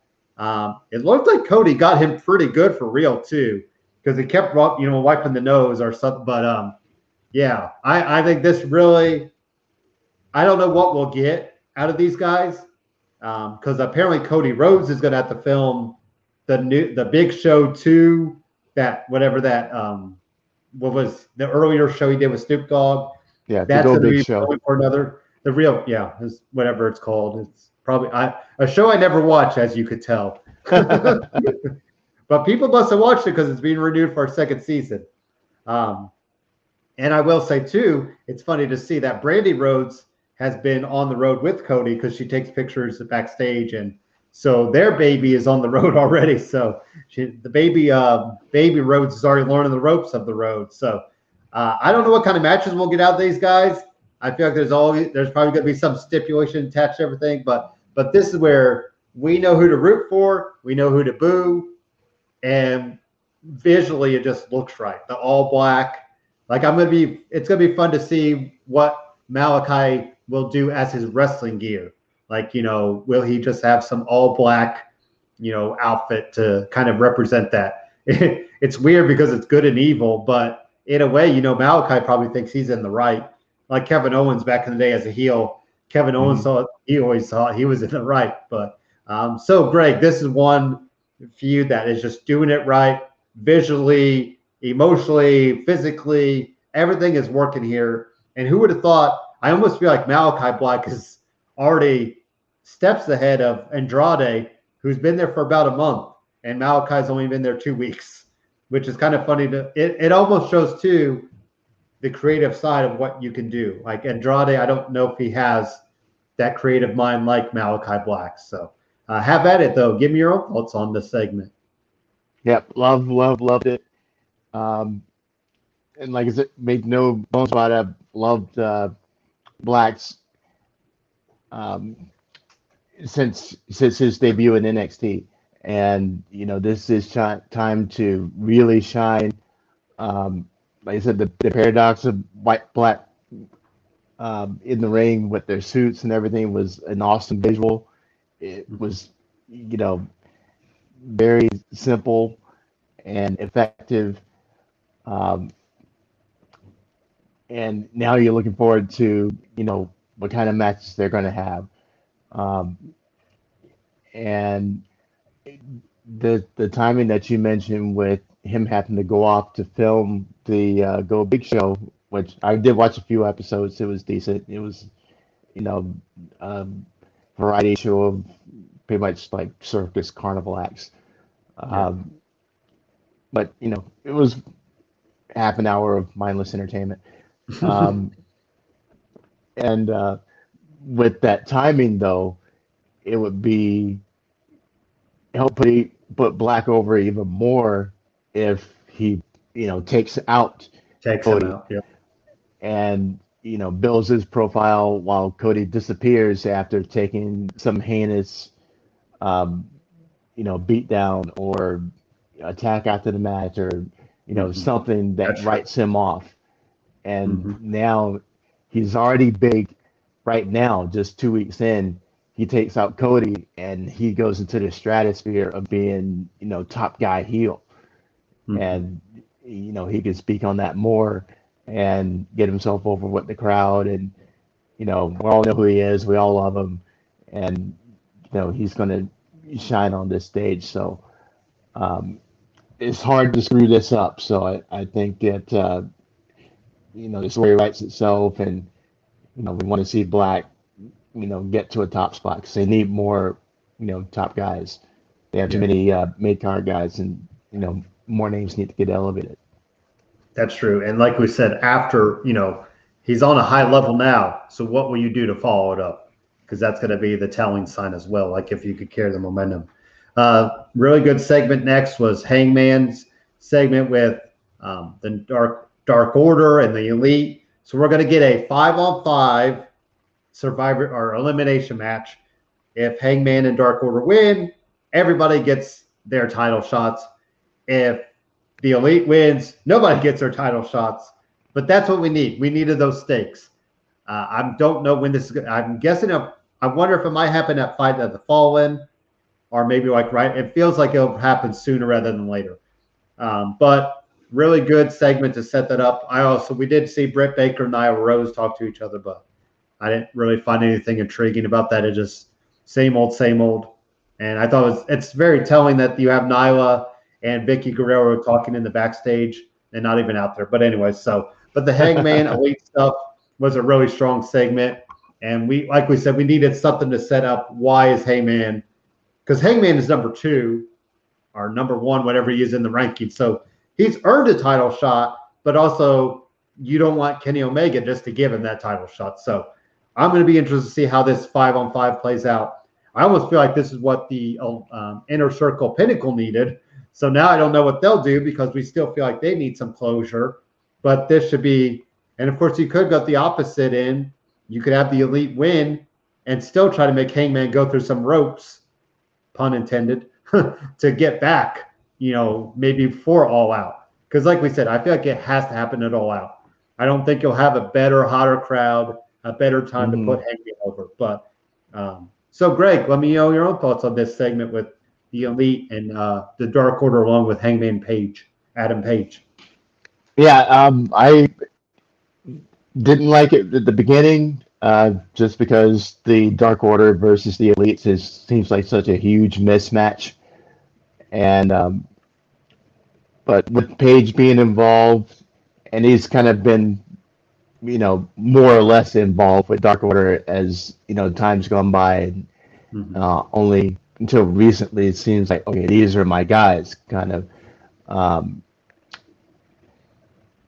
you know, train of thought. But even now, it doesn't seem like he's that in, in league with him. Um, you know, they have his back. I don't know if he has their back as much.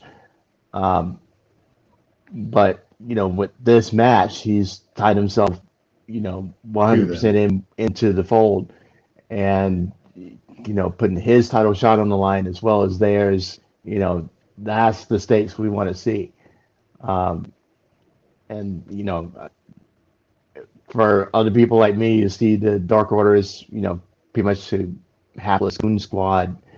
Um, you know, now they're going to have to put down a great match to beat the Elite without getting, you know, run run over five to one. Um, because, you know, Heyman and Page is going to hang. Um, what are the others going to do? Um, so love the stakes.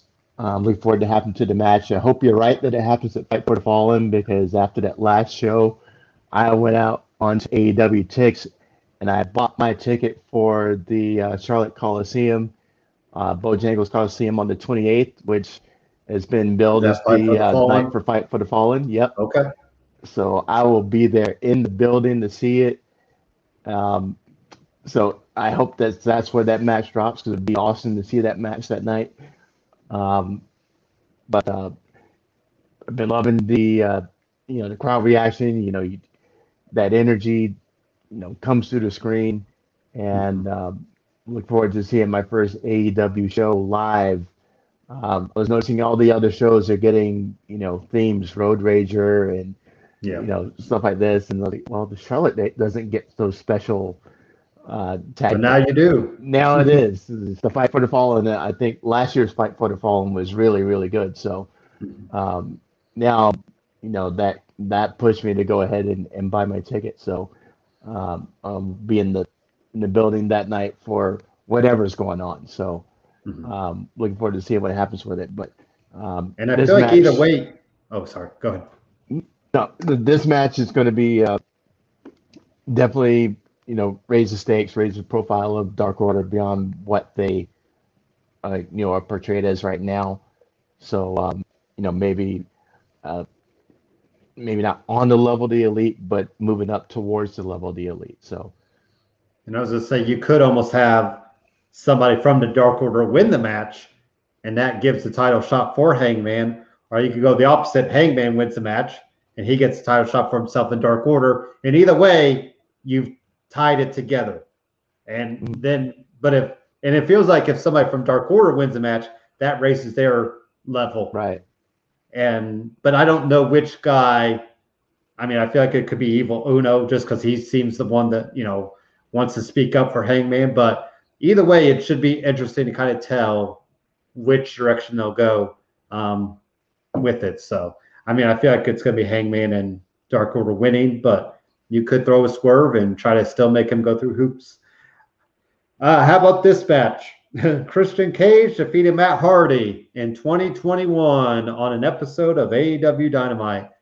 I thought Hardy would win because I, I don't know. I Christian is just kind of the I, I'm just not feeling him at all in A E W. I feel like you talk about collecting a paycheck.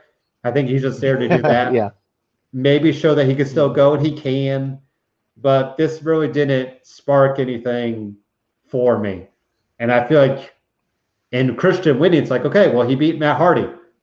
What, you know, now he's just to move on. Like, I, I guess he did get taken out in Jungle Boy, and Luchasaurus had to come out there to help him. But, you know, I don't think this did anything to – this didn't want me to then to fight again. Did it do anything for you to make like make you feel like, oh, I got to see these guys fight again, or any reason for the feud to continue? No, there isn't. It's a waste yeah. of T V time, really.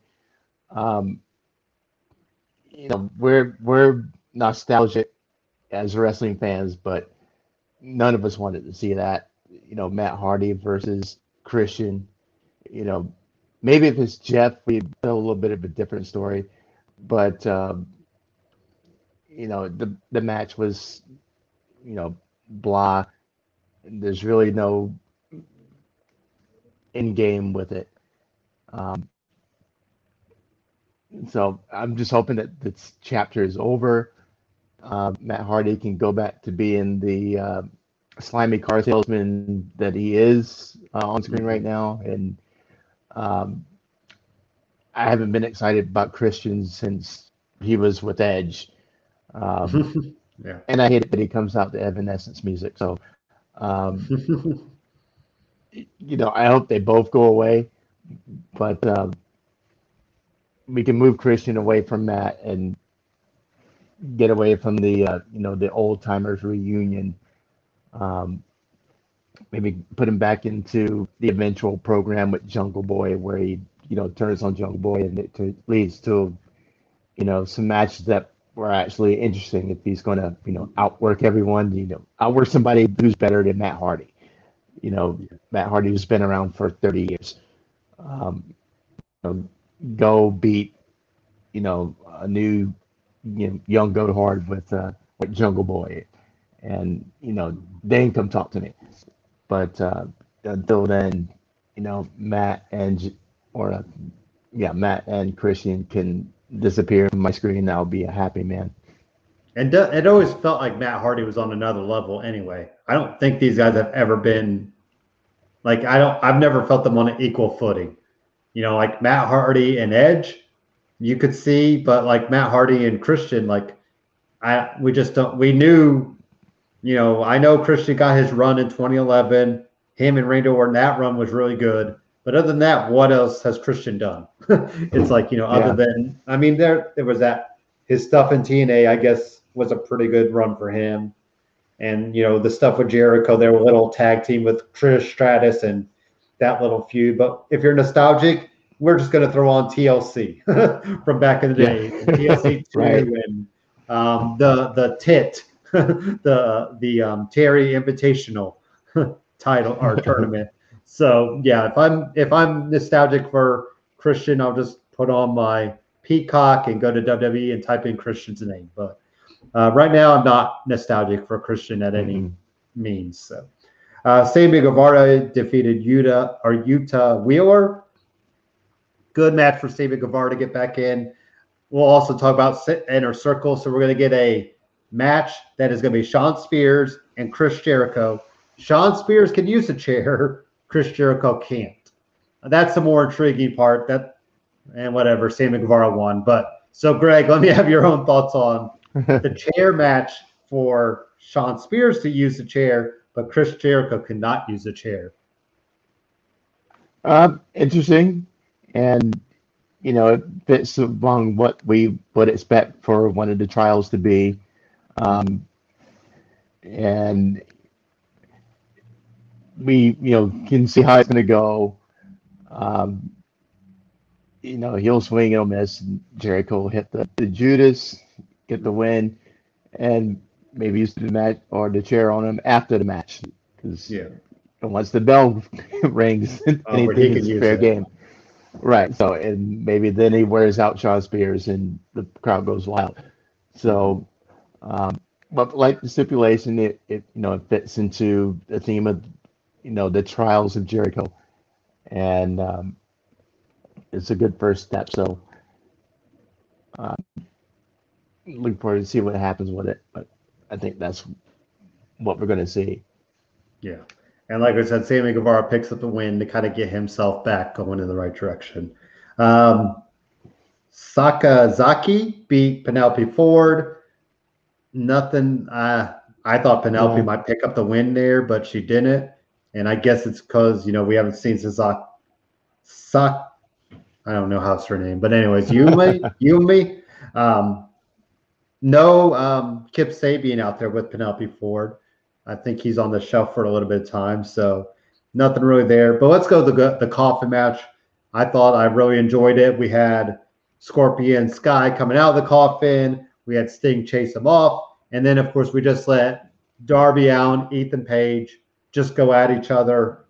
Um, Ethan Page, of course, eats the L. And then Darby, just for shits and giggles, decides to go coffin drop through the coffin into Ethan Page, which I love that inset, you know, that closing shot. Really yeah. solid match. They pulled out all the different things. I thought this is probably the best I've seen of Ethan Page in my time watching him. And Darby just continues to amaze me in what he can do and puts his body through. You know, I think he's, what, twenty-four or twenty-five maybe? And Ethan Page is, I don't know if he's even thirty yet. So it's two guys that, like I said, you know, we had Sandy Guevara and M J F go at it a couple weeks ago. So I finally feel like A E W's like, okay, we're just going to give our young guys the time in main events. You know, let's, mm-hmm. let's finally give, you know, it's time to get away from, you know, whatever main events we have been doing, but time to let these guys just go out there and do it. And Darby Allin and Ethan Page, you know, I they've worked together on the indies, and you could see that they had a lot of um, comfort level with each other to do whatever, and they did. So, mm-hmm. and I liked Scorpion Sky and Sting being involved. Obviously, that made sense. So, really good Indy two Fyter Fest Night One. I forget what's on tap for Fyter Fest Two, but we'll preview that as we go throughout the week. So. Yeah, um, match. Loved the uh, the coffin match, and uh, I agree. This could be something huge that sets uh, A E W aside from uh, W W E, who are leaving their forty plus guys at the top of the card, and um, you know, A E W, who's showing their young go-hards who are, you know, hungry and, you know, ever improving, mm-hmm. you know, at the top of the card. Is it, it, it's our sign that this is what you're going to have to look for, look forward to five years down the road. These guys are brand new right now. They're going to be even better. Um, their game is going to get stronger as they go, uh, as opposed to, you know, forty-something-year-old Bobby Lashley. Um, I don't know if this really is, but, you know, the guys at the top of the cards are in their forties, and you know, their game's on the way down. Um, you know, this is where we're different. And hopefully, you know, that kind of thing is going to force W W E to do the same thing and start elevating the young guys to compete with them. Because if that gap gets bigger, um, then they won't have a choice. So otherwise, they're going to, you know, fall into Monday Night War categories where they're going to be, you know, getting beat in the ratings every week. Um, and I hope it happens, because it's going to force their creative to get better. But um, I love what A E W is doing with the young guys. They have plenty of them to go around, yeah. uh, plus all the guys from uh, Japan who are mixing in, the guys from other promotions who are, you know, coming in. Um, they're a breeding ground for, for young stars right now.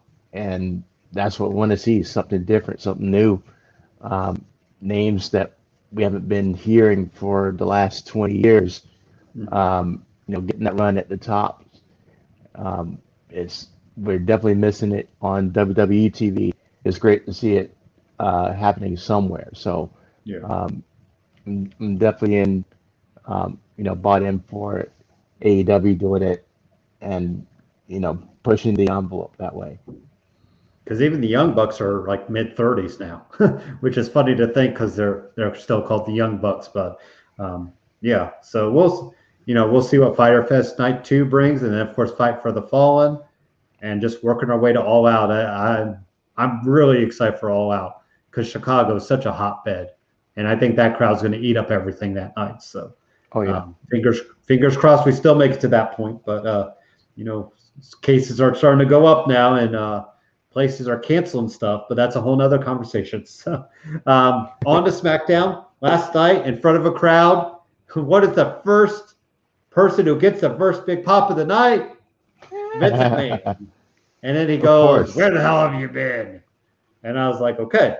But then we we kick off the night. Roman Reigns, the Usos defeating Edge, Rey Mysterio, Dominic Mysterio.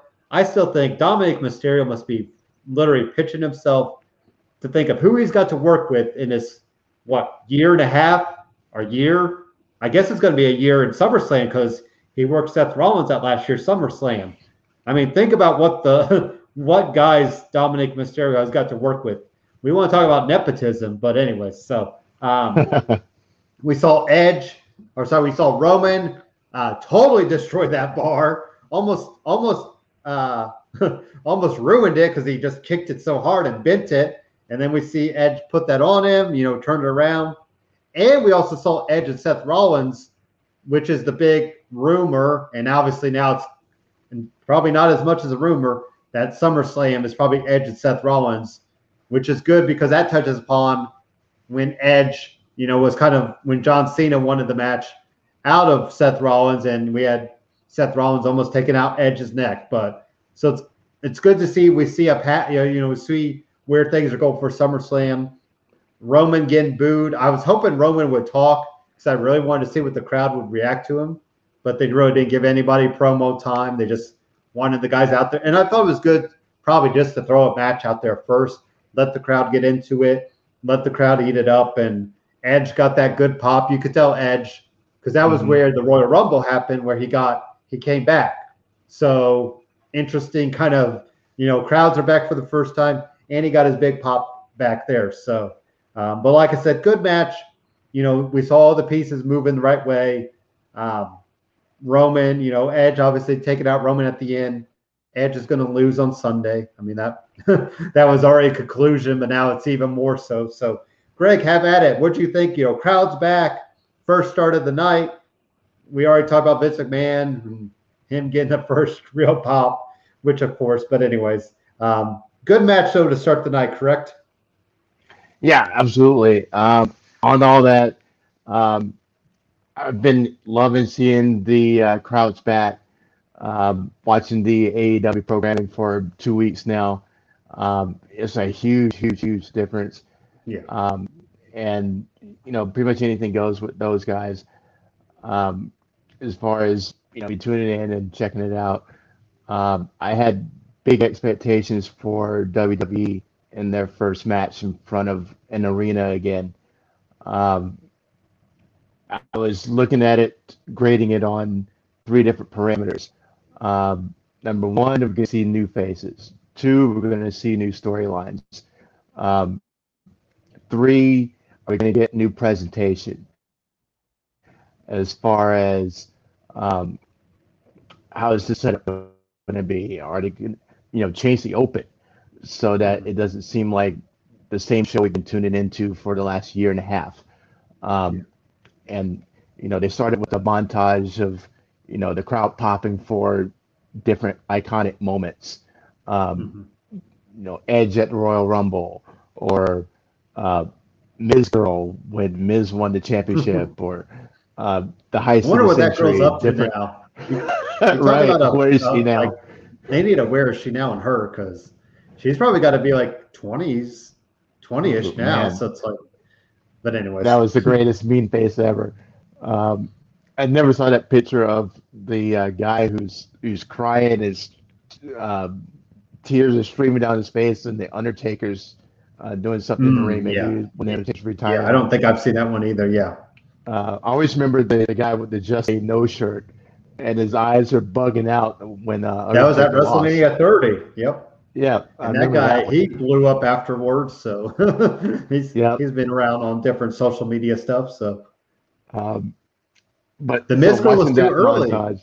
That yeah. Greg, the Miz girl was too early because if she comes, if she's a few years later, she might be a YouTube star or, True. or Twitter. You know what I mean? Like, because yeah. I feel like she was just they were right on that cusp of the internet was like it was obviously a thing, but you know I don't think Twitter was as big or you know yeah um, like talking about you know social media aspect. But yeah, the Miz girl's probably kicking herself like, man, this happens a few years later. I might be people might not wonder where I'm at though. I'll tell them where I'm at because we don't know where she's at now. But yeah. right, but, uh, yeah, I, I, I kind of thought they'd open the.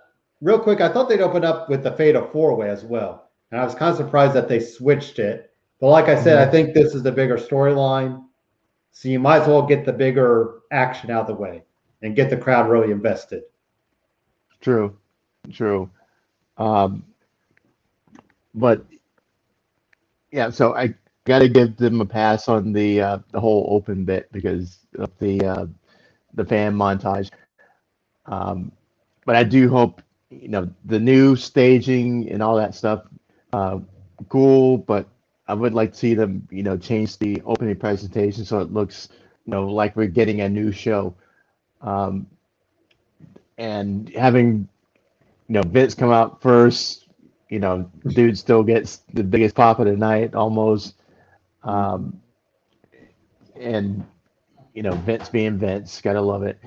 And then having, you know, Roman be the next guy out. And I turn my surround sound up so I can catch the, uh, you know, the pops everybody's getting or the boos everybody's getting as they come out so I can kind of see where everybody is.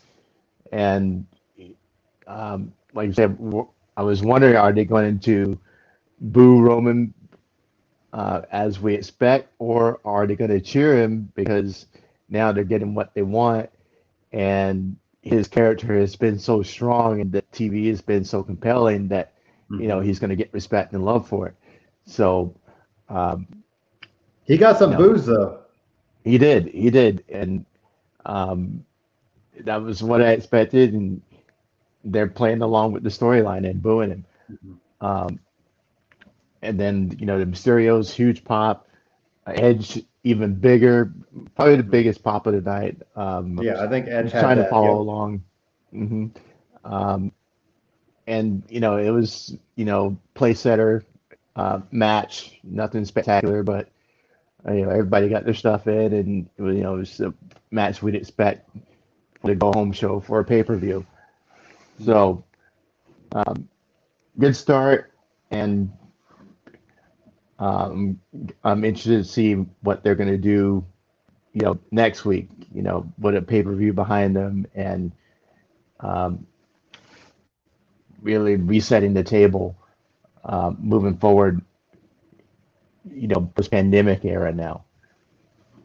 Because we're on, we'll be on the road to SummerSlam, so we gotta we gotta build that up. Uh, Sami Zayn came out there and talked up and talked up about, you know, the crowd and all that. And we saw a surprise. I did not foresee Finn Balor coming back to the main roster. I thought, you know, we talked up maybe a small U K run, then back to N X T. Um, hopefully, well, I guess, and maybe he knows what to expect. So he's like, well, I'll just roll with it. And whatever they give me, I'll make the most of it. Um, but I think Finn Balor and Sami Zayn. And you think down the road, Finn Balor and Nakamura, whew, like that just gives right. me that gives me chills. Like even if both guys are faces, you still want to see that match. So, um, you know, Finn Balor, Cesaro. I mean, maybe Finn Balor and the Alpha Cat. I mean, there's.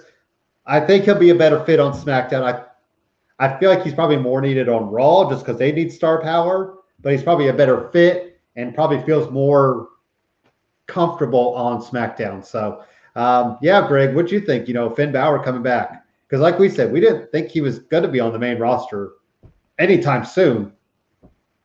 Right, but at the same time, I've been wondering where's Finn Balor been, and yeah. um, there's been uh, I thought maybe he'd pop up on U K and challenge Walter, uh, but he's been off T V for a while. It's, it's been time for us.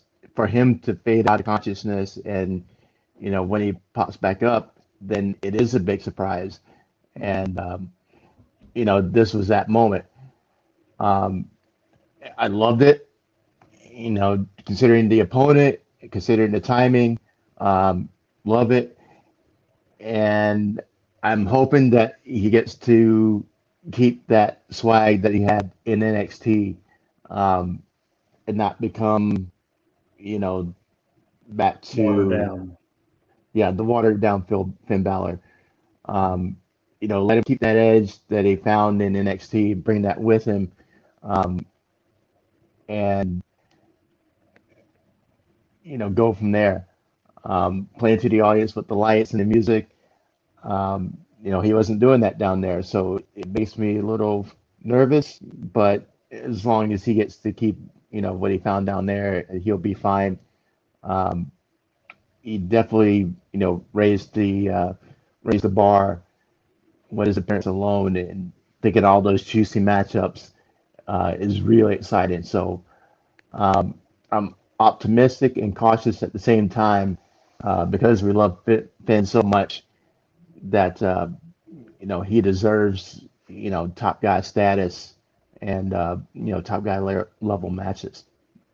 He had some pop on that coup de grace because he almost missed it, it looked like. So he definitely he looked he looked jazzed up for it. So um, and yeah, like I said, absolutely. I think him and Sami Zayn will tear down, tear each other apart, and I think that's a good. Uh, Shotzi and Knox defeated the women's tag team champions Natalya and Tamina, and also we had um, Liv Morgan. I joked, I put a tweet saying uh, whoever was producing her mic probably had to keep turning it down because I bet it was in the red half the time when she talks. And you also had Zelina Vega out there. Obviously, they get into it. You had Shotzi and Knox win. You had Liv Morgan stand tall at the end of it. So, Greg, you know what I'm going to say. Cross off Liv Morgan. So now we've eliminated Liv Morgan and Nikki Ash from my predictions because I just can't see Liv Morgan standing tall now and then. But anyways, um, yeah, good match. You know, this is supposed to be not Natalya and Shotzi, but I think I like it better as the tag team, you know, contender match. And I love that they talked that up. I mean, I'm all in on Shotzi and Shotzi and Knox. I I I'd probably just say pull the trigger on them winning because you already have Natalya and Tamina in the women's in the Money in the Bank ladder match, which we won't even get into why is Tamina in there because there's no reason for her to be in there or Natalya, but whatever. So I'm marking them off the list as well.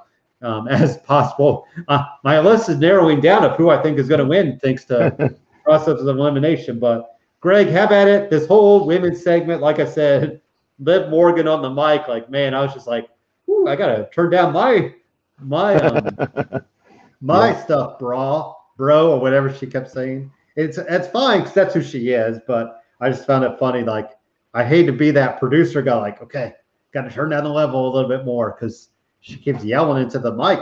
It's like a hot mic, but um, yeah. So, Greg, have at it. All the all the moving pieces in this women's division, right there. Yeah, uh, Liv's just nervous. I'm sure that's all it is. Yeah. It was uh, pretty pretty hilarious. Um, she she was succeeding on a Vicky Guerrero level. Um, it, yeah, that it is what it is. Uh, I don't understand why um, Shotzi and uh, Tegan needed a contenders match when they just beat them the week before. Um, and there's no other team in the match. Um, you know, usually that's how it goes. You beat the champs, you get a championship match. But uh, yeah, apparently you have to beat the champs twice now. Mm-hmm. Um, so... You know, it is what it is. It, they needed to, um, you know, fill a little bit of time and I guess give Tegan and um, Shotzi, you know, time in front of the live crowd to see how they would react is the only way I can justify, you know, making them having the same match twice. Um, and then, you know, you have to involve the other principal characters with Zelina and uh, Liv down there. Uh, getting in the way of the match and all that. So, uh, sooner we can get to this match, the better. Do you pull the trigger on a tag team switch, title switch already, Greg, or do you think we need to play it out? I mean, I feel like just strike it. Like, what do you have to lose? I mean, I feel like you've already, you know, brought down the tag team titles as much anyway. What is it going to hurt it anymore if Tegan and Shotzi have Shotzi have it? And yes. I think it'd be fine fine with them because they can work both shows. And it gives you yeah. more women to work on both shows. Absolutely. Um, I say go ahead and do it. Um, you know, Natalya and Tamina don't have that... Uh, star power? Star power, it factor. Yes. Um, you know, you don't feel them the way we already feel, uh, you know, Tegan Knox and Shotzi.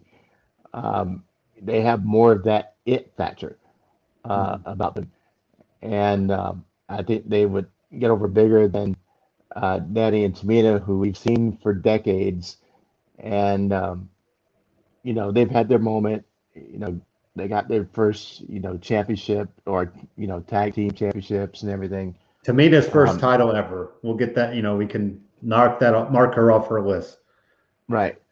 So, and what, real quick, the new girls. Oh, I was going to say, with Natalya, doesn't she always feel like she's forced? I don't, I never get like Natalya's comfortable with what she's delivering. Like, there's a few times, but it's not very often. And that's my problem with Ember Moon in N X T. I feel like Ember Moon feels the same way. Like, they know what they can do in the ring, but character-wise, I feel like they're never confident or comfortable with it. So that's always been my problem with Natalya. Like, I just don't, I don't get the person. It just, it feels too forced for me. So, yeah, I agree with that. Um, I, I know I watched the first, I'm going to say four, maybe five seasons of Total Divas. And from that, I can tell that who Nat, Natty is portraying in the ring is not who she is in real life. And yeah, she would do better um, playing into that more, her her off offstage personality. I yeah. know she's more like a, a mom, uh, you know, dead mother kind of thing. Yes. But yeah, there's more that she could be doing with that. Um, you know, hard colors, but coming out wearing the spikes and things like that. That that's not her. Um, and then, uh, like you said, Ember, kind of the same thing. You know, who is she really? Um, going back and, you know, coming back as the same character pretty much with the um, the wolf skull or whatever that is. Right. The the pelt and the apocalyptic uh, thing that she's trying to do is not working. Hmm. And, and that's why she's not getting over with us, because she's not believable. Um, her, her ring uh, work is, is fine.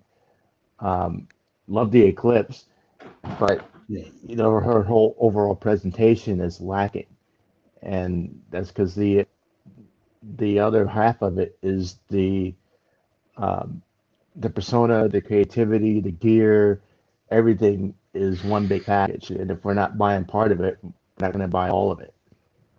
I know people mocked Finn Balor when there was that little um, N X T stuff with him, like going back to play Legos, and I'm like, you know what? Like, if that's who he is, that's who he is. Like, I want to see that kind of side of them. And uh, like you said, it's funny because Natalya's not even a mom because, you know, she doesn't have any kids or anything. But she does seem like the the den mother of the division type deals. So um, Bianca Belair, of course, defeated Carmella.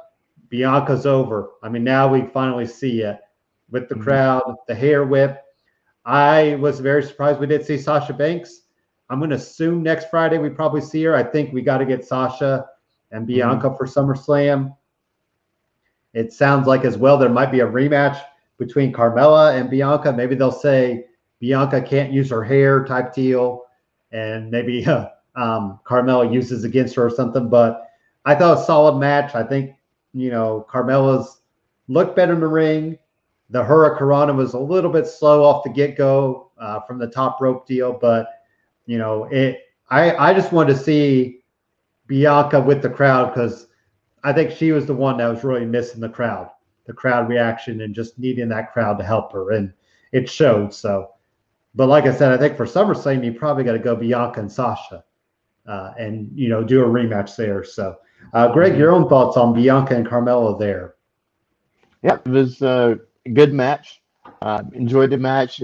Uh, love hearing Bianca's pop because I love Bianca, and um, seeing how she got over with the fans, um, just in the sense that, you know, she hasn't changed much from um, her heel character to being a babyface character, and um, seeing how she would be, how they react to her has been uh, important, I'm sure, to them as much as to us. And now we can see she's, you know, a thousand percent babyface, and you know, she should, you know, conduct herself accordingly as far as her promos, her ring style, um, and I think, you know, the whole hair whip thing should be saved for like special occasions only. Um, it can't become a, a staple. Her thing. Um, her, yeah. Um, at WrestleMania against Sasha, yeah, absolutely. Um, but in a in a SmackDown match with Carmella, no. Um, and I get it. It's, you know, first night back, but I don't want to see that every week. Um, otherwise, I totally expect some heel character to uh, sneak up on her with a pair, pair of garden shears and snap. And I get it. And like last night, I think you could play it off because you had Carmella try to use her hair against her. You know, it's like when you bring the chair into the ring, and right. usually if you bring the chair, you get it used against you. So, but like you said, it can't be all the time. It can be sparingly. And, you know, like we said, if if the heel tries to take advantage of it first, I think I can I can kind of right. buy it. So, um, any other thoughts on – sorry to interrupt your thoughts, but did you have any other thoughts on that end?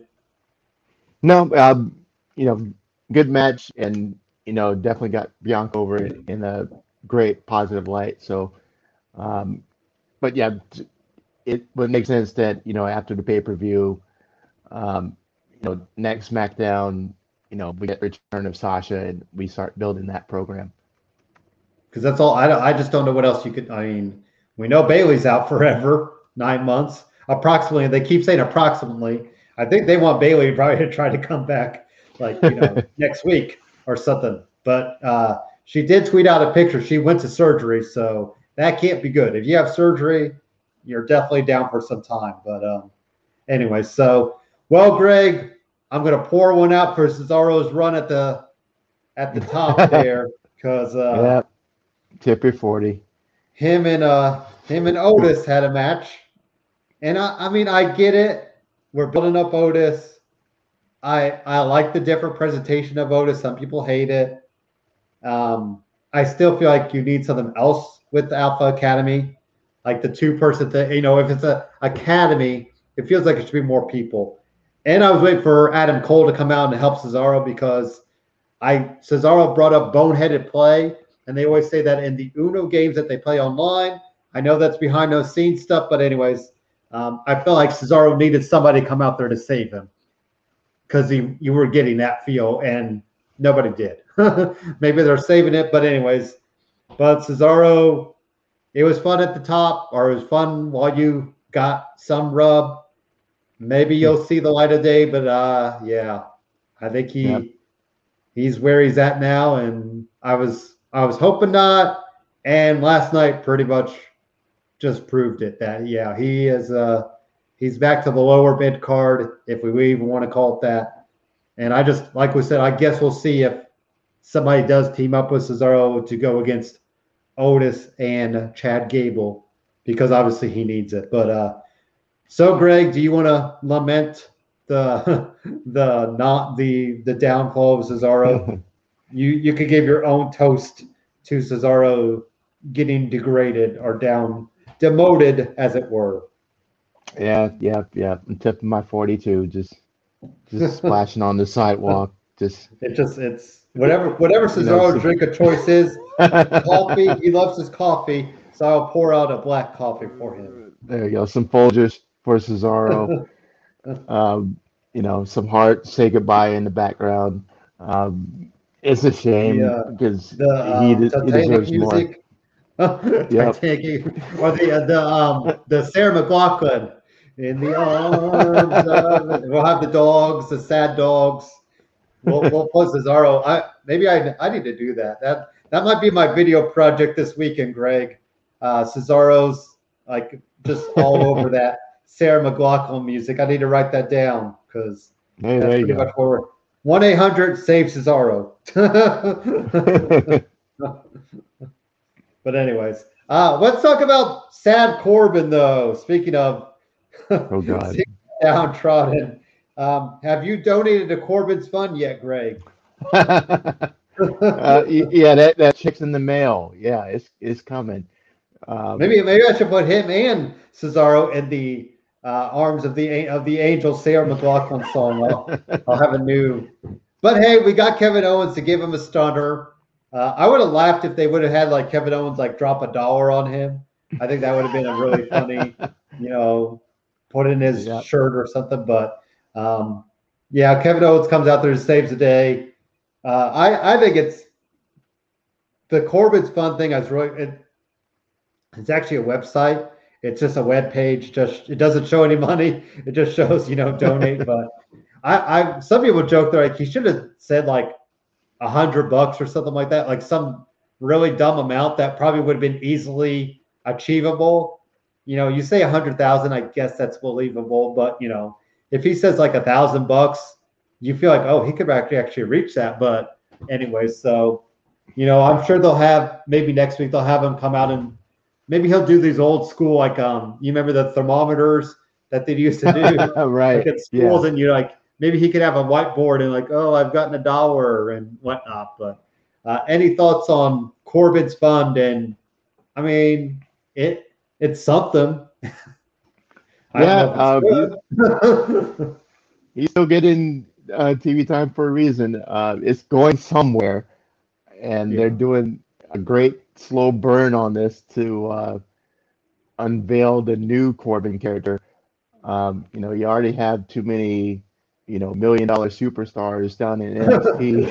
We need a Don Trotter or one. I don't, uh, I don't see them copying that template here on uh, on Raw, but or on SmackDown. But could um, you call up Cameron Grimes and, and have him like like a, a a benefactor? He can uh he could be the benefactor. Maybe maybe Corbin gets the fund and we don't know who it is, and then Cameron like. Especially if you have Cameron Grimes like himself and Corbin maybe as a as the heel still, the face heel. You know, that could be a different uh, dynamic to it. Could but, be, yeah. Yeah. I mean so but you feel like you feel like you're gonna have somebody somehow Corbin gets the money and we just won't know who it is. Watch it be McAfee. Maybe they'll have McAfee do it. Because McAfee's really, you know, busting his chops a lot.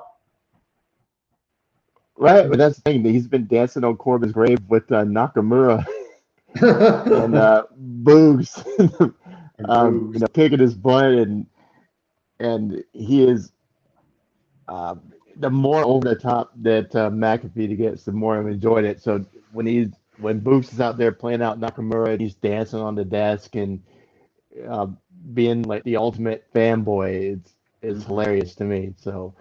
Um, But it would be an interesting little twist, you know. You know, I've been kicking Wyatt down, but here, here's a, you know, here's a hundred thousand dollars of pocket change that I had in my in my Corvette. Here you go. And his belt buckle, that that belt buckle I thought McAfee had on, he probably could sell that for a couple thousand right there. I was hoping McAfee would come out with a cowboy hat. I mean, he had the whole the bolo tie, the belt buckle, the black. I mean, he was. He was Johnny Cash. He was the rhinestone cowboy they're rocking. So, and then what did he? That's true. He was he was standing on the table during Nakamura's entrance. One of these days, he's gonna fall back on Michael Cole, and it's gonna be hilarious. But um, so the last match of the night, Seth Rollins gets the win, and then climbs up and grabs the case. So mark him off the list. That was my favorite, and I'm like, well, it's not gonna be Seth Rollins now. um, And then how about Kevin Owens doing the big ladder spot that knocks out the the cameraman? Like that legit, like that cameraman starts falling back. I mean, that unless that was Kevin Dunn's, you know, production call, but uh, the cameraman takes off. So um, really good, solid match between these guys. You know, I I thought maybe Owens would win it just because I don't think Kevin Owens is winning on Sunday. So I thought Kevin Owens or Nakamura would be your your winner, but Seth Rollins wins, and that really throws my prediction all in a loop for Sunday. Well, yeah, this pushes uh, Big E up to the top of my uh, okay. SmackDown pecking order yeah. um, for this match. So I'm agree with you uh, with Seth getting up there and putting his hands on it. Okay, he's not going to get it. um, we're, they're giving us a a glimpse of what it would look like if he did get it. So now he's not going to get it. Um, Nakamura, no. Um, so it's, it's Big E from the SmackDown side, uh, in my, on my opinion. So it's probably um, Big E and Drew right now. I mean, the top two. Uh, right. But then Drew is so involved with gender. It's like, I mean, they might just shock. I mean, it might be a legit shock to see who's going to grab this. But like we said, I think they need to actually use it the right way this year. Don't have the Otis thing. I mean, the Asuka thing was almost because, uh, you know, timing because of Becky. Come on, her and Seth, we got to work on that timing thing. But, um, you know, uh, Becky's been working out those. Of uh, Big E clouding Paul Heyman backstage, too. Yes, so. And that's what – that is good foreshadowing. Like, I wonder if that – if that's more than that, then we need, you know. And that's why I'm like, well, maybe it's not Big E, because that's that's like throwing it out there too. Like, do you make it that easy? So, um, but let's take a quick commercial break before we get into Money in the Bank, because obviously we are ready to talk it up, because Money in the Bank is, it's one of my favorite. And Greg, today is the anniversary. Ten years ago, C M Punk defeating John Cena in Chicago. Nice. That. That moment for me, it was like, whew, like I still go back to watch that. I mean, I could watch that every other week. It, so it's funny to think that that today is the anniversary of that. Um, let's get some realty talk, because after C M Punk won that, I'm sure he bought a nice uh, condo apartment in Chicago. Uh, he put the, the title in the refrigerator, as it were. So everybody was recreating that. So, uh, Sean Nugent is our Rockstar Realtor, and let's uh, let's do a little pay the bills time with him. What is up, everybody? It's your boy Dan over at B W Sports one dot com and Black and White Sports, and I'm wondering if you're ready to buy or sell that home, now's the time, and I got just the person for you. Mister Sean Nugent, a k a. Rockstar Realtor himself, three one seven, five oh three, eight three two two. Put that home on the market. Get into your dream home with this man. Talk to Sean at Talk to Tucker today, three one seven, five oh three, eight three two two, and make sure you tell him the boys over at B W Sports one dot com sent you. And I forgot, we got one more commercial break we need to take, because we got to get some energy going for this last segment. I'll let you see the lovely card there for Money in the Bank real quick, so we can get our energy going. rogue energy dot com is your big thing for energy. And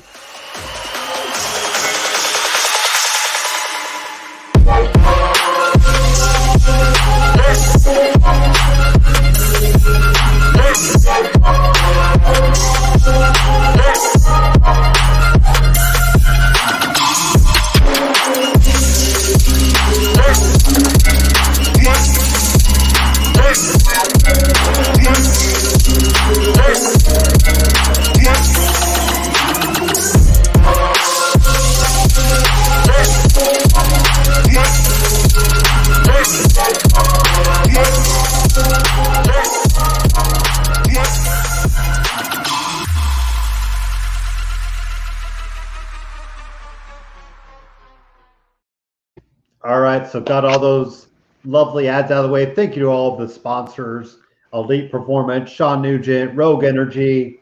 There's a bunch. Karma Coin. Uh, there's plenty that is showing up in our streams. So, but Money in the Bank, back in front of a crowd. You know, we had WrestleMania in front of a crowd. Now we got a, a nice live crowd. I think they're going to pop for everything tomorrow night. But first, let's go. I think this is going to be a kickoff show. It wouldn't surprise me if they move it to the pre or the big show, but we're getting the SmackDown Tag Team Champions, Rey and Dominic Mysterio versus the Usos. Greg, my official prediction is the Mysterio family. I think the Usos, though, win the titles either this my either this Friday night on SmackDown or the next one. Like, I think they want the Usos to win on SmackDown and celebrate with Roman, or Roman helps them win it. But I think ultimately this week, tomorrow night, the Mysterio families win. Do you have any other conflicting thoughts on that?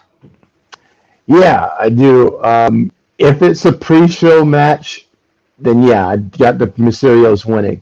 If it's on the card, um, the pay-per-view card, then I think the Usos win.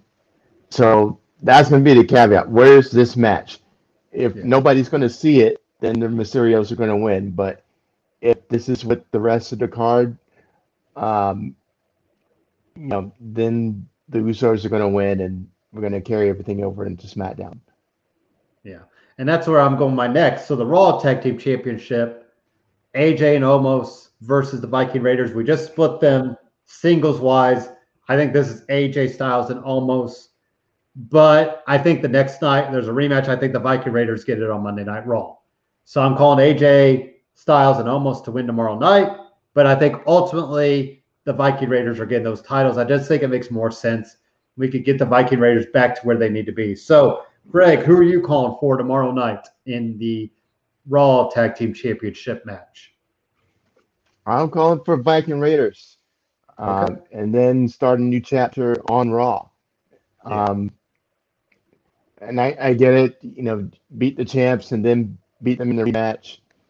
Um, but maybe they can do them both uh, back to back, and you know they get their immediate rematch and they still lose. So uh, otherwise, we have to keep this program going because the the champs, you know, are not getting their rematch.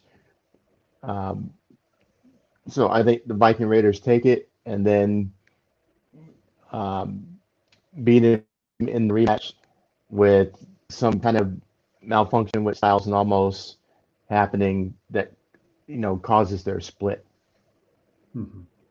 All right, and then we're we're going to kind of get our championship matches here going, and then we'll do we'll do the Money in the Bank matches last because it's Money in the Bank. So uh, next up, let's do why don't we just do it? W W E Champion Bobby Lashley, Kofi Kingston. We're both saying Bobby Lashley, correct? Yep. I just I don't think. I don't think there'll be any shenanigans in this. I think, you know, I think Kofi gets some shots in. Maybe maybe Xavier's not even out there just so Kofi could say, I want to do this on my own. But uh, Lashley's going to run through him. I think, you know, like I said, I think maybe Kofi gets the beginning of the match and then it's all Lashley. And then Lashley could roll. And I, I personally, like I said, I think this should start the night and you just have Lashley show how dominant it is. Any other thoughts on that match, Greg, for your side of things? No, I agree with you. Is that um, this should be the the uh, opening match, um, definitely the first title match, and you know we put Lashley back as the uh, powerhouse heel, um, and like I said earlier, you know a ten minute match with Lashley winning about eight minutes of that ten minute match. So. Um, yeah. Yeah. And uh, how about so the Raw Women's Championship, I think is where I'm like, I'm mixed about, like we said, I think the most thing, the most interesting aspect of this match we're going to watch is how's the crowd going to react. You know, I, I could see a very split crowd going back and forth. Um, but I think Rhea Ripley ultimately wins. I don't think the feud is done. It probably should be done because I think, you know, I think. After Money in the Bank, we need a clear picture for SummerSlam and a new picture. But um, then again, we also have a draft coming in October. So maybe things just kind of run their course through October, but or through September-ish. And then, you know, October, we start fresh. But I think this is Rhea Ripley's to win. I mean, I could see Charlotte winning by D Q.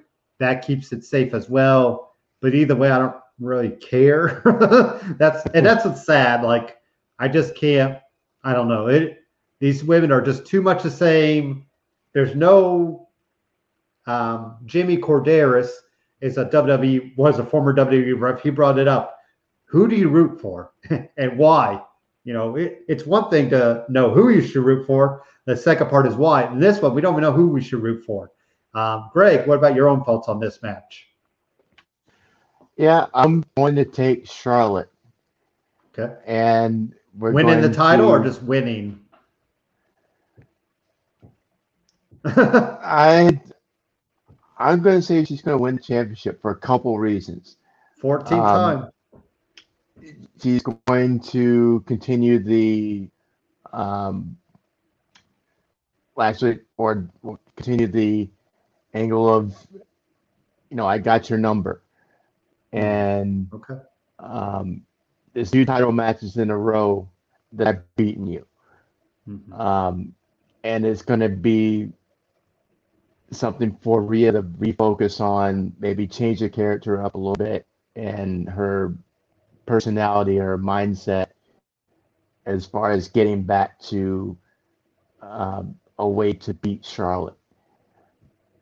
Um, also, it could set the st- set stage for her getting moved over to SmackDown um, and having some some matches over there. Oh, Rhea other, moving to SmackDown? Rhea, yes. Okay, okay.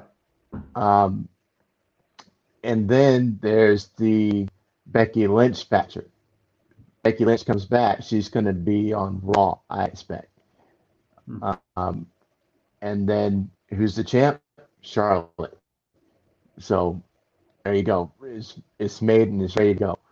Um, mm-hmm. I'm, I've heard rumblings about uh, Becky lately, and it seems to be more and more as the weeks go by. Um, so nobody said how close she is, but you know, she's training, she's looking jacked, everything uh, that we've been hearing.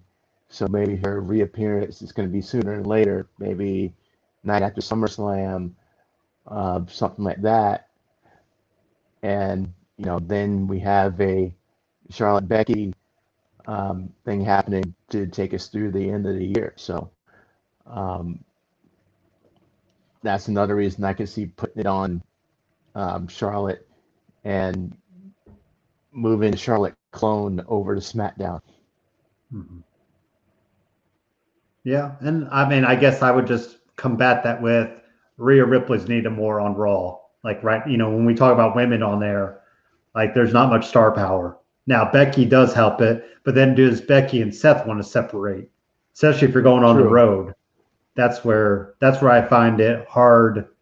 Like, I I mean, I want Becky on all the – I want Becky everywhere, honestly. Becky can go N X T, SmackDown, and Raw. Like, she can go everywhere, but um, – I think the the baby factor does also play, True. you know, it's like, that's a hard, like who who takes the baby? No, but, um, you know, do you leave the baby at home? Anyways, with the nanny or whoever, or mom or dad. But yeah, that's, I think Becky is on SmackDown. And, but then SmackDown's loaded, if you think about it, with, you know, Becky, Sasha, Bianca, Bayley back at some point. I mean, that, Like I feel like you'd have pro- you probably would switch back, they you know you probably switch back um, Becky eventually, but um, I because I would like to revisit Becky and Shayna. I think that's something out there too. So it's like, you know, you could go back to that, but um, mm-hmm. let's go to. So I'm curious, Greg, do you think the Universal Championship closes the night? Because I feel like it is. Um. You- Like Edge and Roman just, feels like it's, it feels like it's close tonight. But then again, I'm it's Money in the Bank, so should you have a Money in the Bank match close tonight? Right, and I'm I agree. It's it's close. It's kind of fifty-one forty-nine. Um, mm-hmm. But yeah, I think that uh, Edge and Roman should be the second to last, and the Money in the Bank, men's Money in the Bank, should be the last match of the night, because um, that's the note you want to go out on. That's the last image you want to see, because that's going to fuel the next week's of T V is the guy who's holding the, the contract, um, as opposed to uh, Edge or Roman, you know, continuing, you know, Roman storyline. So. Mm-hmm. Uh, any other pay-per-view, definitely, but this one, I think uh, the men's Money in the Bank should be the last match of the night. And I wonder if, if you do the Money in the Bank last, Edge loses, you could have Edge take out Seth, you know, to try to keep that fire burning, you know. Yeah. So maybe this could go on, like, right, maybe the championship, Universal Championship could be, like, right before, or maybe, you know, but... Um, yeah, I'm going to be interested to see the placement of matches, because then again, we brought up the C M Punk stuff. That was technically the last match of the night when um, C M Punk won the title off John Cena. But then again, that was the biggest storyline. That had to go. Like, there was no doubt. Um, and I can't remember who won the – was that Dolph Ziggler winning that year? I feel like. Yeah, because then he cashed mm. it in in twenty twelve on Del Rio at the WrestleMania after. Because it's Big E and A J with him. Yeah. Anyways. Yeah. And there was somebody else who won the money. Because I think did that was was that was that no. Was that when they used to have two Money in the Bank, Raw and SmackDown, or did they just have one? Uh they usually have one for each brand, yeah. Yeah, so that I forget who won the other. But anyways, so um that's not not here nor there. But I do so let's get into let's go to the women's side of things. I'm gonna screen share. So I'm gonna remove this for a minute. So we can uh, get a good look at these women. Share screen. And I love talking to myself as I go through it. Let's see if we could see that. There we go. All right. So, Greg, we've already kind of knocked out a couple women. Actually, we've knocked out half the field. So, automatically, I'm going to say Natalya, Tamina, Nikki Ash, Liv Morgan. That side is gone. Then I get... I'm going to say it's coming down to Zelina Vega and Alexa. And I'm going to say Alexa Bliss wins. I think Alexa Bliss just makes the most sense. You know, she can have it on the playground. She can, you know, make up it up somehow. It just, yeah, I'm going to, because I, I don't think Zelina needs it. I think Zelina has kind of shown that she has this star power that you could throw her in a title match whenever you feel like now. You, I feel like you've kind of put that up there. Now, some people have said, what if Sonya Deville, what if somebody gets taken out, Sonya Deville puts her name in there? That's, I've seen that floating around. It is interesting. We didn't see any Sonya Deville at a Pierce last night. But uh, I'm going to say Alexa Bliss takes the case here, Greg. What about you? Yeah, I agree. She's the only thing that made sense, really. Um Even though you you're not going to pull for I, your girl Asuka, it's, it's I'm always pulling for Asuka. I know. Uh, yeah. As far as the winning for this match, I don't see her happening. Um, Would Naomi be, be the dark horse? Do you think Naomi mm. could be like the swerve? Like, oh, let's just give it to Naomi. But then again, they gave her that Andre the, or the women's battle royal, and we saw that that did nothing. So right. I don't know. Uh, it's between it's Alexa with Nikki a, a distant second, yeah. Um, because I still see them leaning into the uh, almost superhero, mm-hmm. um, just for depending on how the audience reacts to it. Um, oh, that's true. We haven't like seen the busters. audience. Yeah, right. We haven't seen the audience react. Right. That's the whole thing. Is, is that uh, we won't know until she comes out that uh, tomorrow night, and it get booed out of the building, or everybody could pop for it. So um, I think they may be what they're looking at. Uh, I can definitely see it going over huge, and you know, with her and Alexa, you have the classic good versus evil, mm-hmm. and. Um, But Alexa's the, the proven um, factor in this match. So mm-hmm. I have her winning, and with uh, Nikki on the fringes of uh, you know, if anybody else aside from uh, Alexa wins, it would be her just because of the potential of the character. And I mean, I like. I guess I like the idea of Liv Morgan getting it, but I feel like Liv's already kind of getting her rub, and it almost she started to show she doesn't need it. So I think that's good because you know. So maybe you know, and I wonder too, since we saw Alexa disappear Monday night, like will Alexa even be at the start of the match? I feel like there's going to be shenanigans, and she'll show up like in the middle or something like that, or. You know, you wonder when right. Alexa will show up just because they played her up, like, where she go? Maybe Eva Marie tries to take her place, and then Alexa just takes her out. Right. I could see that. You know, I could see that happening. Or, or Eva Marie tells Dewdrop to go up there, and Alexa just shows yeah. up at the top and takes her out, and, you know, Alexa gets it. But but I'll be – I I could see Alexa not being there at the start of this match. So, Um, and let me stop that share so I can bring up the men's side of things.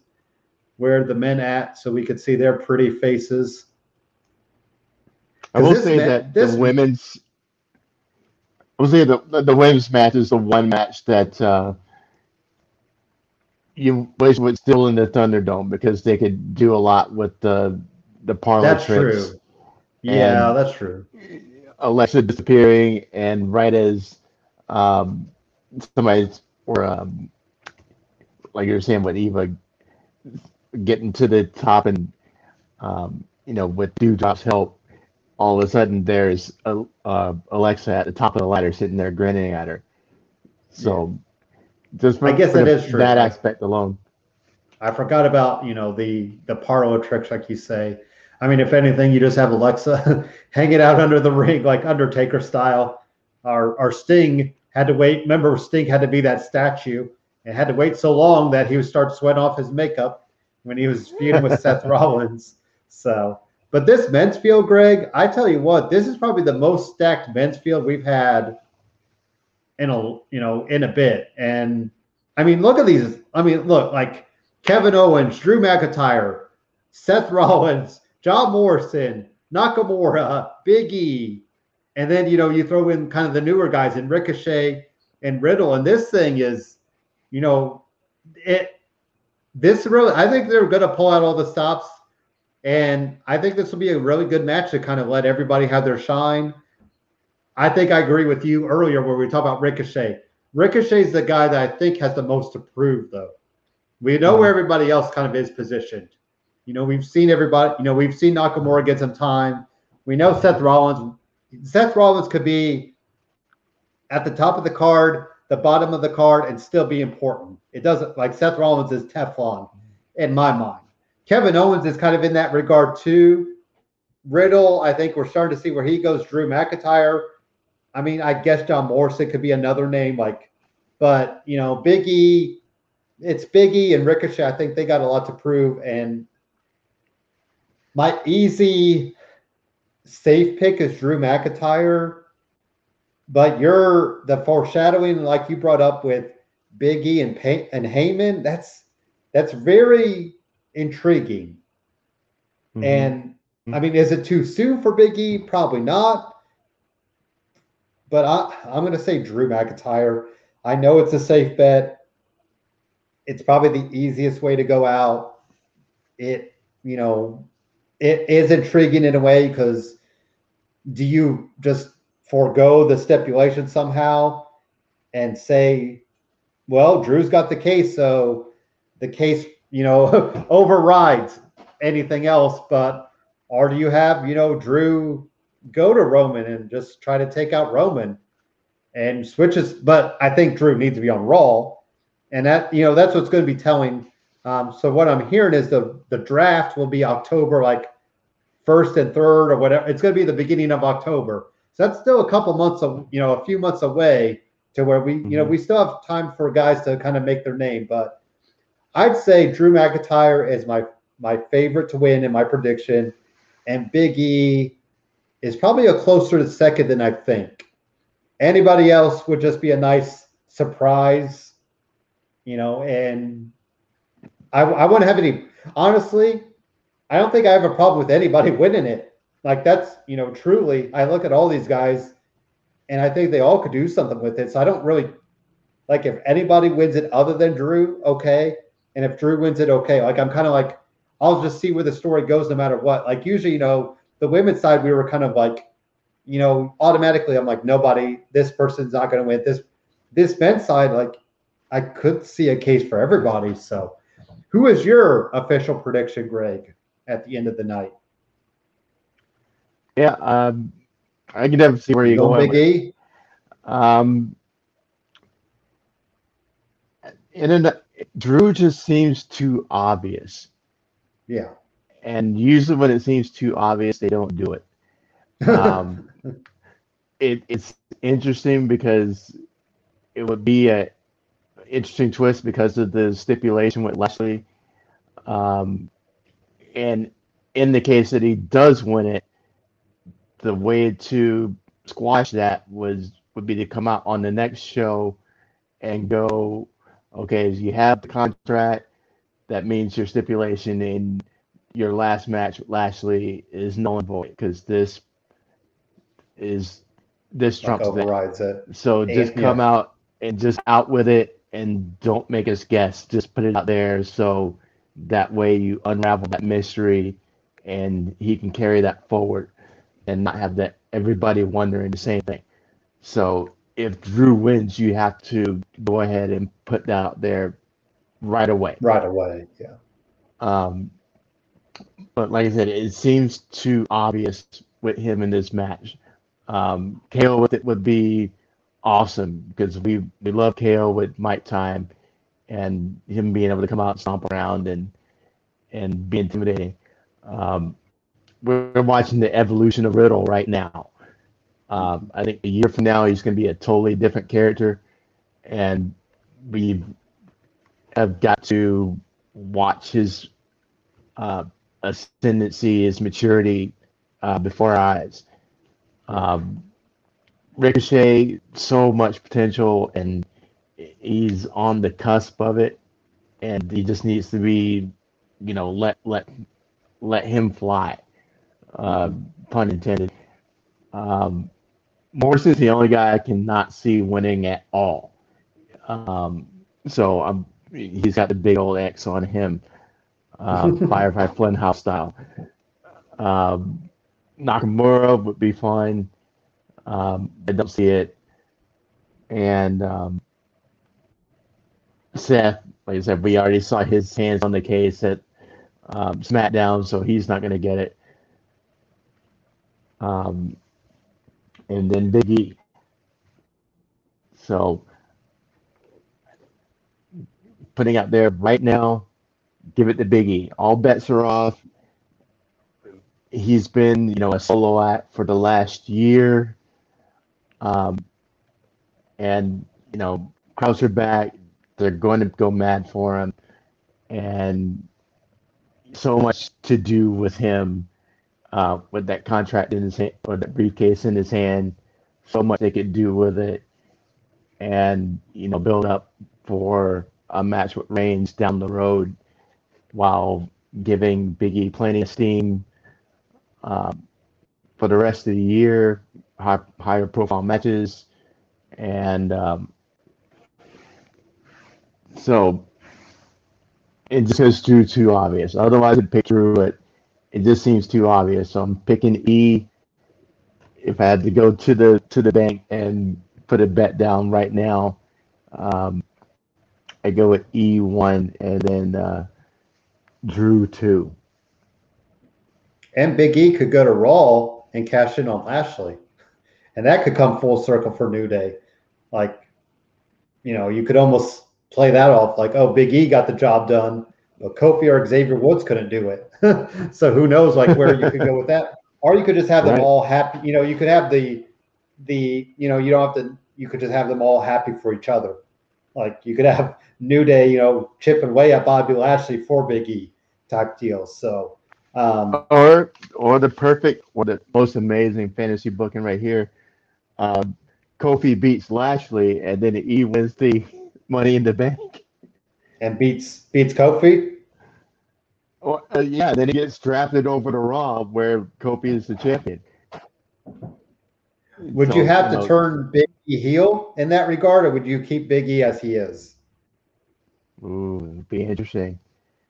That's uh, that's where I think – that's because we've seen a little Big E as heel, you know, with the stuff with, like I brought up earlier, Dolph Ziggler and A J. But, you know, we've seen Big E for a face for what? Seven years, you know, six, whatever New Day's run has been. I mean, I guess they were kind of heelish for a short time. Um, you know, that they were, I think, the, you know, they've always been kind of teetering that line, but for the most part, they've been pretty, you know, pretty much faces. So, yeah, Kofi yeah. wins, and then Kofi, Kofi and Big E would be intriguing, and maybe we could have Xavier Woods in a shark cage on the top. no. like yeah, we joked that one day, time, I'm like, a New Day match for Big E or for Xavier Woods. Xavier Woods uh, on a mat on a ladder match on a pole match. You could be like the custody of uh, Dominique. But hey, so the New Day Civil War would be a fun storyline. Mm-hmm. Well, we should have always got the Shield one, and we kind of did, but it felt like the Shield it it was start stop and go with that one. So, um, I mean, we did get the night that Moxley won, or sorry, Dean Ambrose won the won the Money in the Bank. I think cashed in on Seth, who beat Roman. So you had all three Shield members hold the title in one night, which is crazy to think. But um, I'm I'm intrigued with the men's one more so than I mean the women's one. Like we said, I there's some aspect, but that men's one is like this is like really the top, you know, some of the top guys you got right now on both sides of the fence, you know, Raw and SmackDown. So. This men one, I think, is one of the more stacked ones we've had in a while. And I know some people brought up, oh, champions shouldn't be in it, but sometimes, you know, like that one that they did all former champions, I kind of liked because it made sense at the time. And this one, you got Drew, who's won it before. Kevin Owens has won a title. Seth has won a title. So it's not like you have, I mean, John Morrison won E C W title. Not like you have, you know, a lot of former champions in this one. So I think it's got a good mixture of, you know, guys. So ultimately, I think we're in for a good night. We're so happy to fans back. And like you said, I think seeing what fans will react to, Nikki Ash, I can see little kids being big. You might see some little girls or boys, you know, with the making their own costumes. And, you know, mm-hmm. I think Nikki Ash, I think she does fly. I think she'll come off the ladder and, you know, backstage will be like, oh, did you see me fly off the ladder and all that and play that up. So it's good. I think the crowd back is going to be fun. And the Roman Edge match, I think, is going to get the crowd going back and forth. Charlotte match and Rhea Ripley. So we're just happy to have crowds back, fans back. And I think we're in for a fun night and build to SummerSlam in Vegas. I think that's going to be awesome to see because it just feel it'll feel like a big fight, you know, all night in there in Vegas. And I believe the first event for that Vegas stadium. So that's that's pretty good for W W E to get that. But uh, any closing thoughts you have, Greg? So you're you're calling Suns tonight and Game Six. Yep. Um, All right. We we need to go, go ahead and get him out of there. Um, we take the momentum back with Game Five tonight, and then um, close him out in Milwaukee. And this time next week. Be celebrating so the Suns championship, uh, the first one in their fifty-three year history. So let's go Suns. Um, so stoked for um, you know these live crowds, and the energy is already so much better. Um, the product already looks so much better. Uh, I got goosebumps watching SmackDown. Um, you know, hearing those pops and. You could tell that the uh, performers were feeling it. And so uh, that's going to carry for a long while. Um, I'm looking forward to, you know, going to Fight for the Fallen and seeing, you know, A E W live for the first time um, and feeling the vibe at a wrestling show. You already got me beat on that, but uh, you're now seeing gig. So, yep. um, But uh, it's going to be so much fun uh, getting back out there and enjoying it in person. So um, looking forward to seeing the uh, Money in the Bank tomorrow night, uh, hearing those reactions, talking about it tomorrow or next week, this time next week. And uh, well, we have a new have a great N B A weekend. Champion. Well, we have a new N B A champion by next week, no matter what, or would Game seven probably be next Saturday? Um. No, uh, game seven would be Thursday. So, oh, okay. Oh, because Tuesday is probably game six. Right. Oh, so cause I was thinking there'd be two days so, between travel, but I guess nowadays with, you know, private planes and all that, they could probably get one day and get there. So, so by Thursday. The latest would be Friday. Okay. I was curious if they, you know, I – Who know? You know, I would think Saturday night would be the bigger night for a game seven, so that's why I wasn't sure if they would, you know, what the what the schedule was. But um, yeah, so we got five. Have you? And real quick, have you been to W W E events live? Yeah, um, okay, plenty of them. Yeah, you said you. Okay, yeah, I thought so. So, have you been to pay-per-views live? Any pay-per-views? Yeah, uh, I've been to Royal Rumble. I went to. And you uh, went to WrestleMania fifty-three. Yeah. Okay. Okay. Just making sure. Yeah, because Royal, Royal Rumble is the one that I keep. It's on my list, but it's never it's never close. Now, you know, nowadays it's been in Texas and California and Florida. So I'm like, well, who knows when I'll get to Royal Rumble, because they haven't done they haven't done anything close to here. So, um, but yeah, definitely. Thanks for watching. Another two and a, two and forty two hours and forty minute show for you guys. Woo, we got a lot to talk up today. So, um, get back at it next week and enjoy the weekend. And I need to end broadcast. That's what I need to do. And there we go.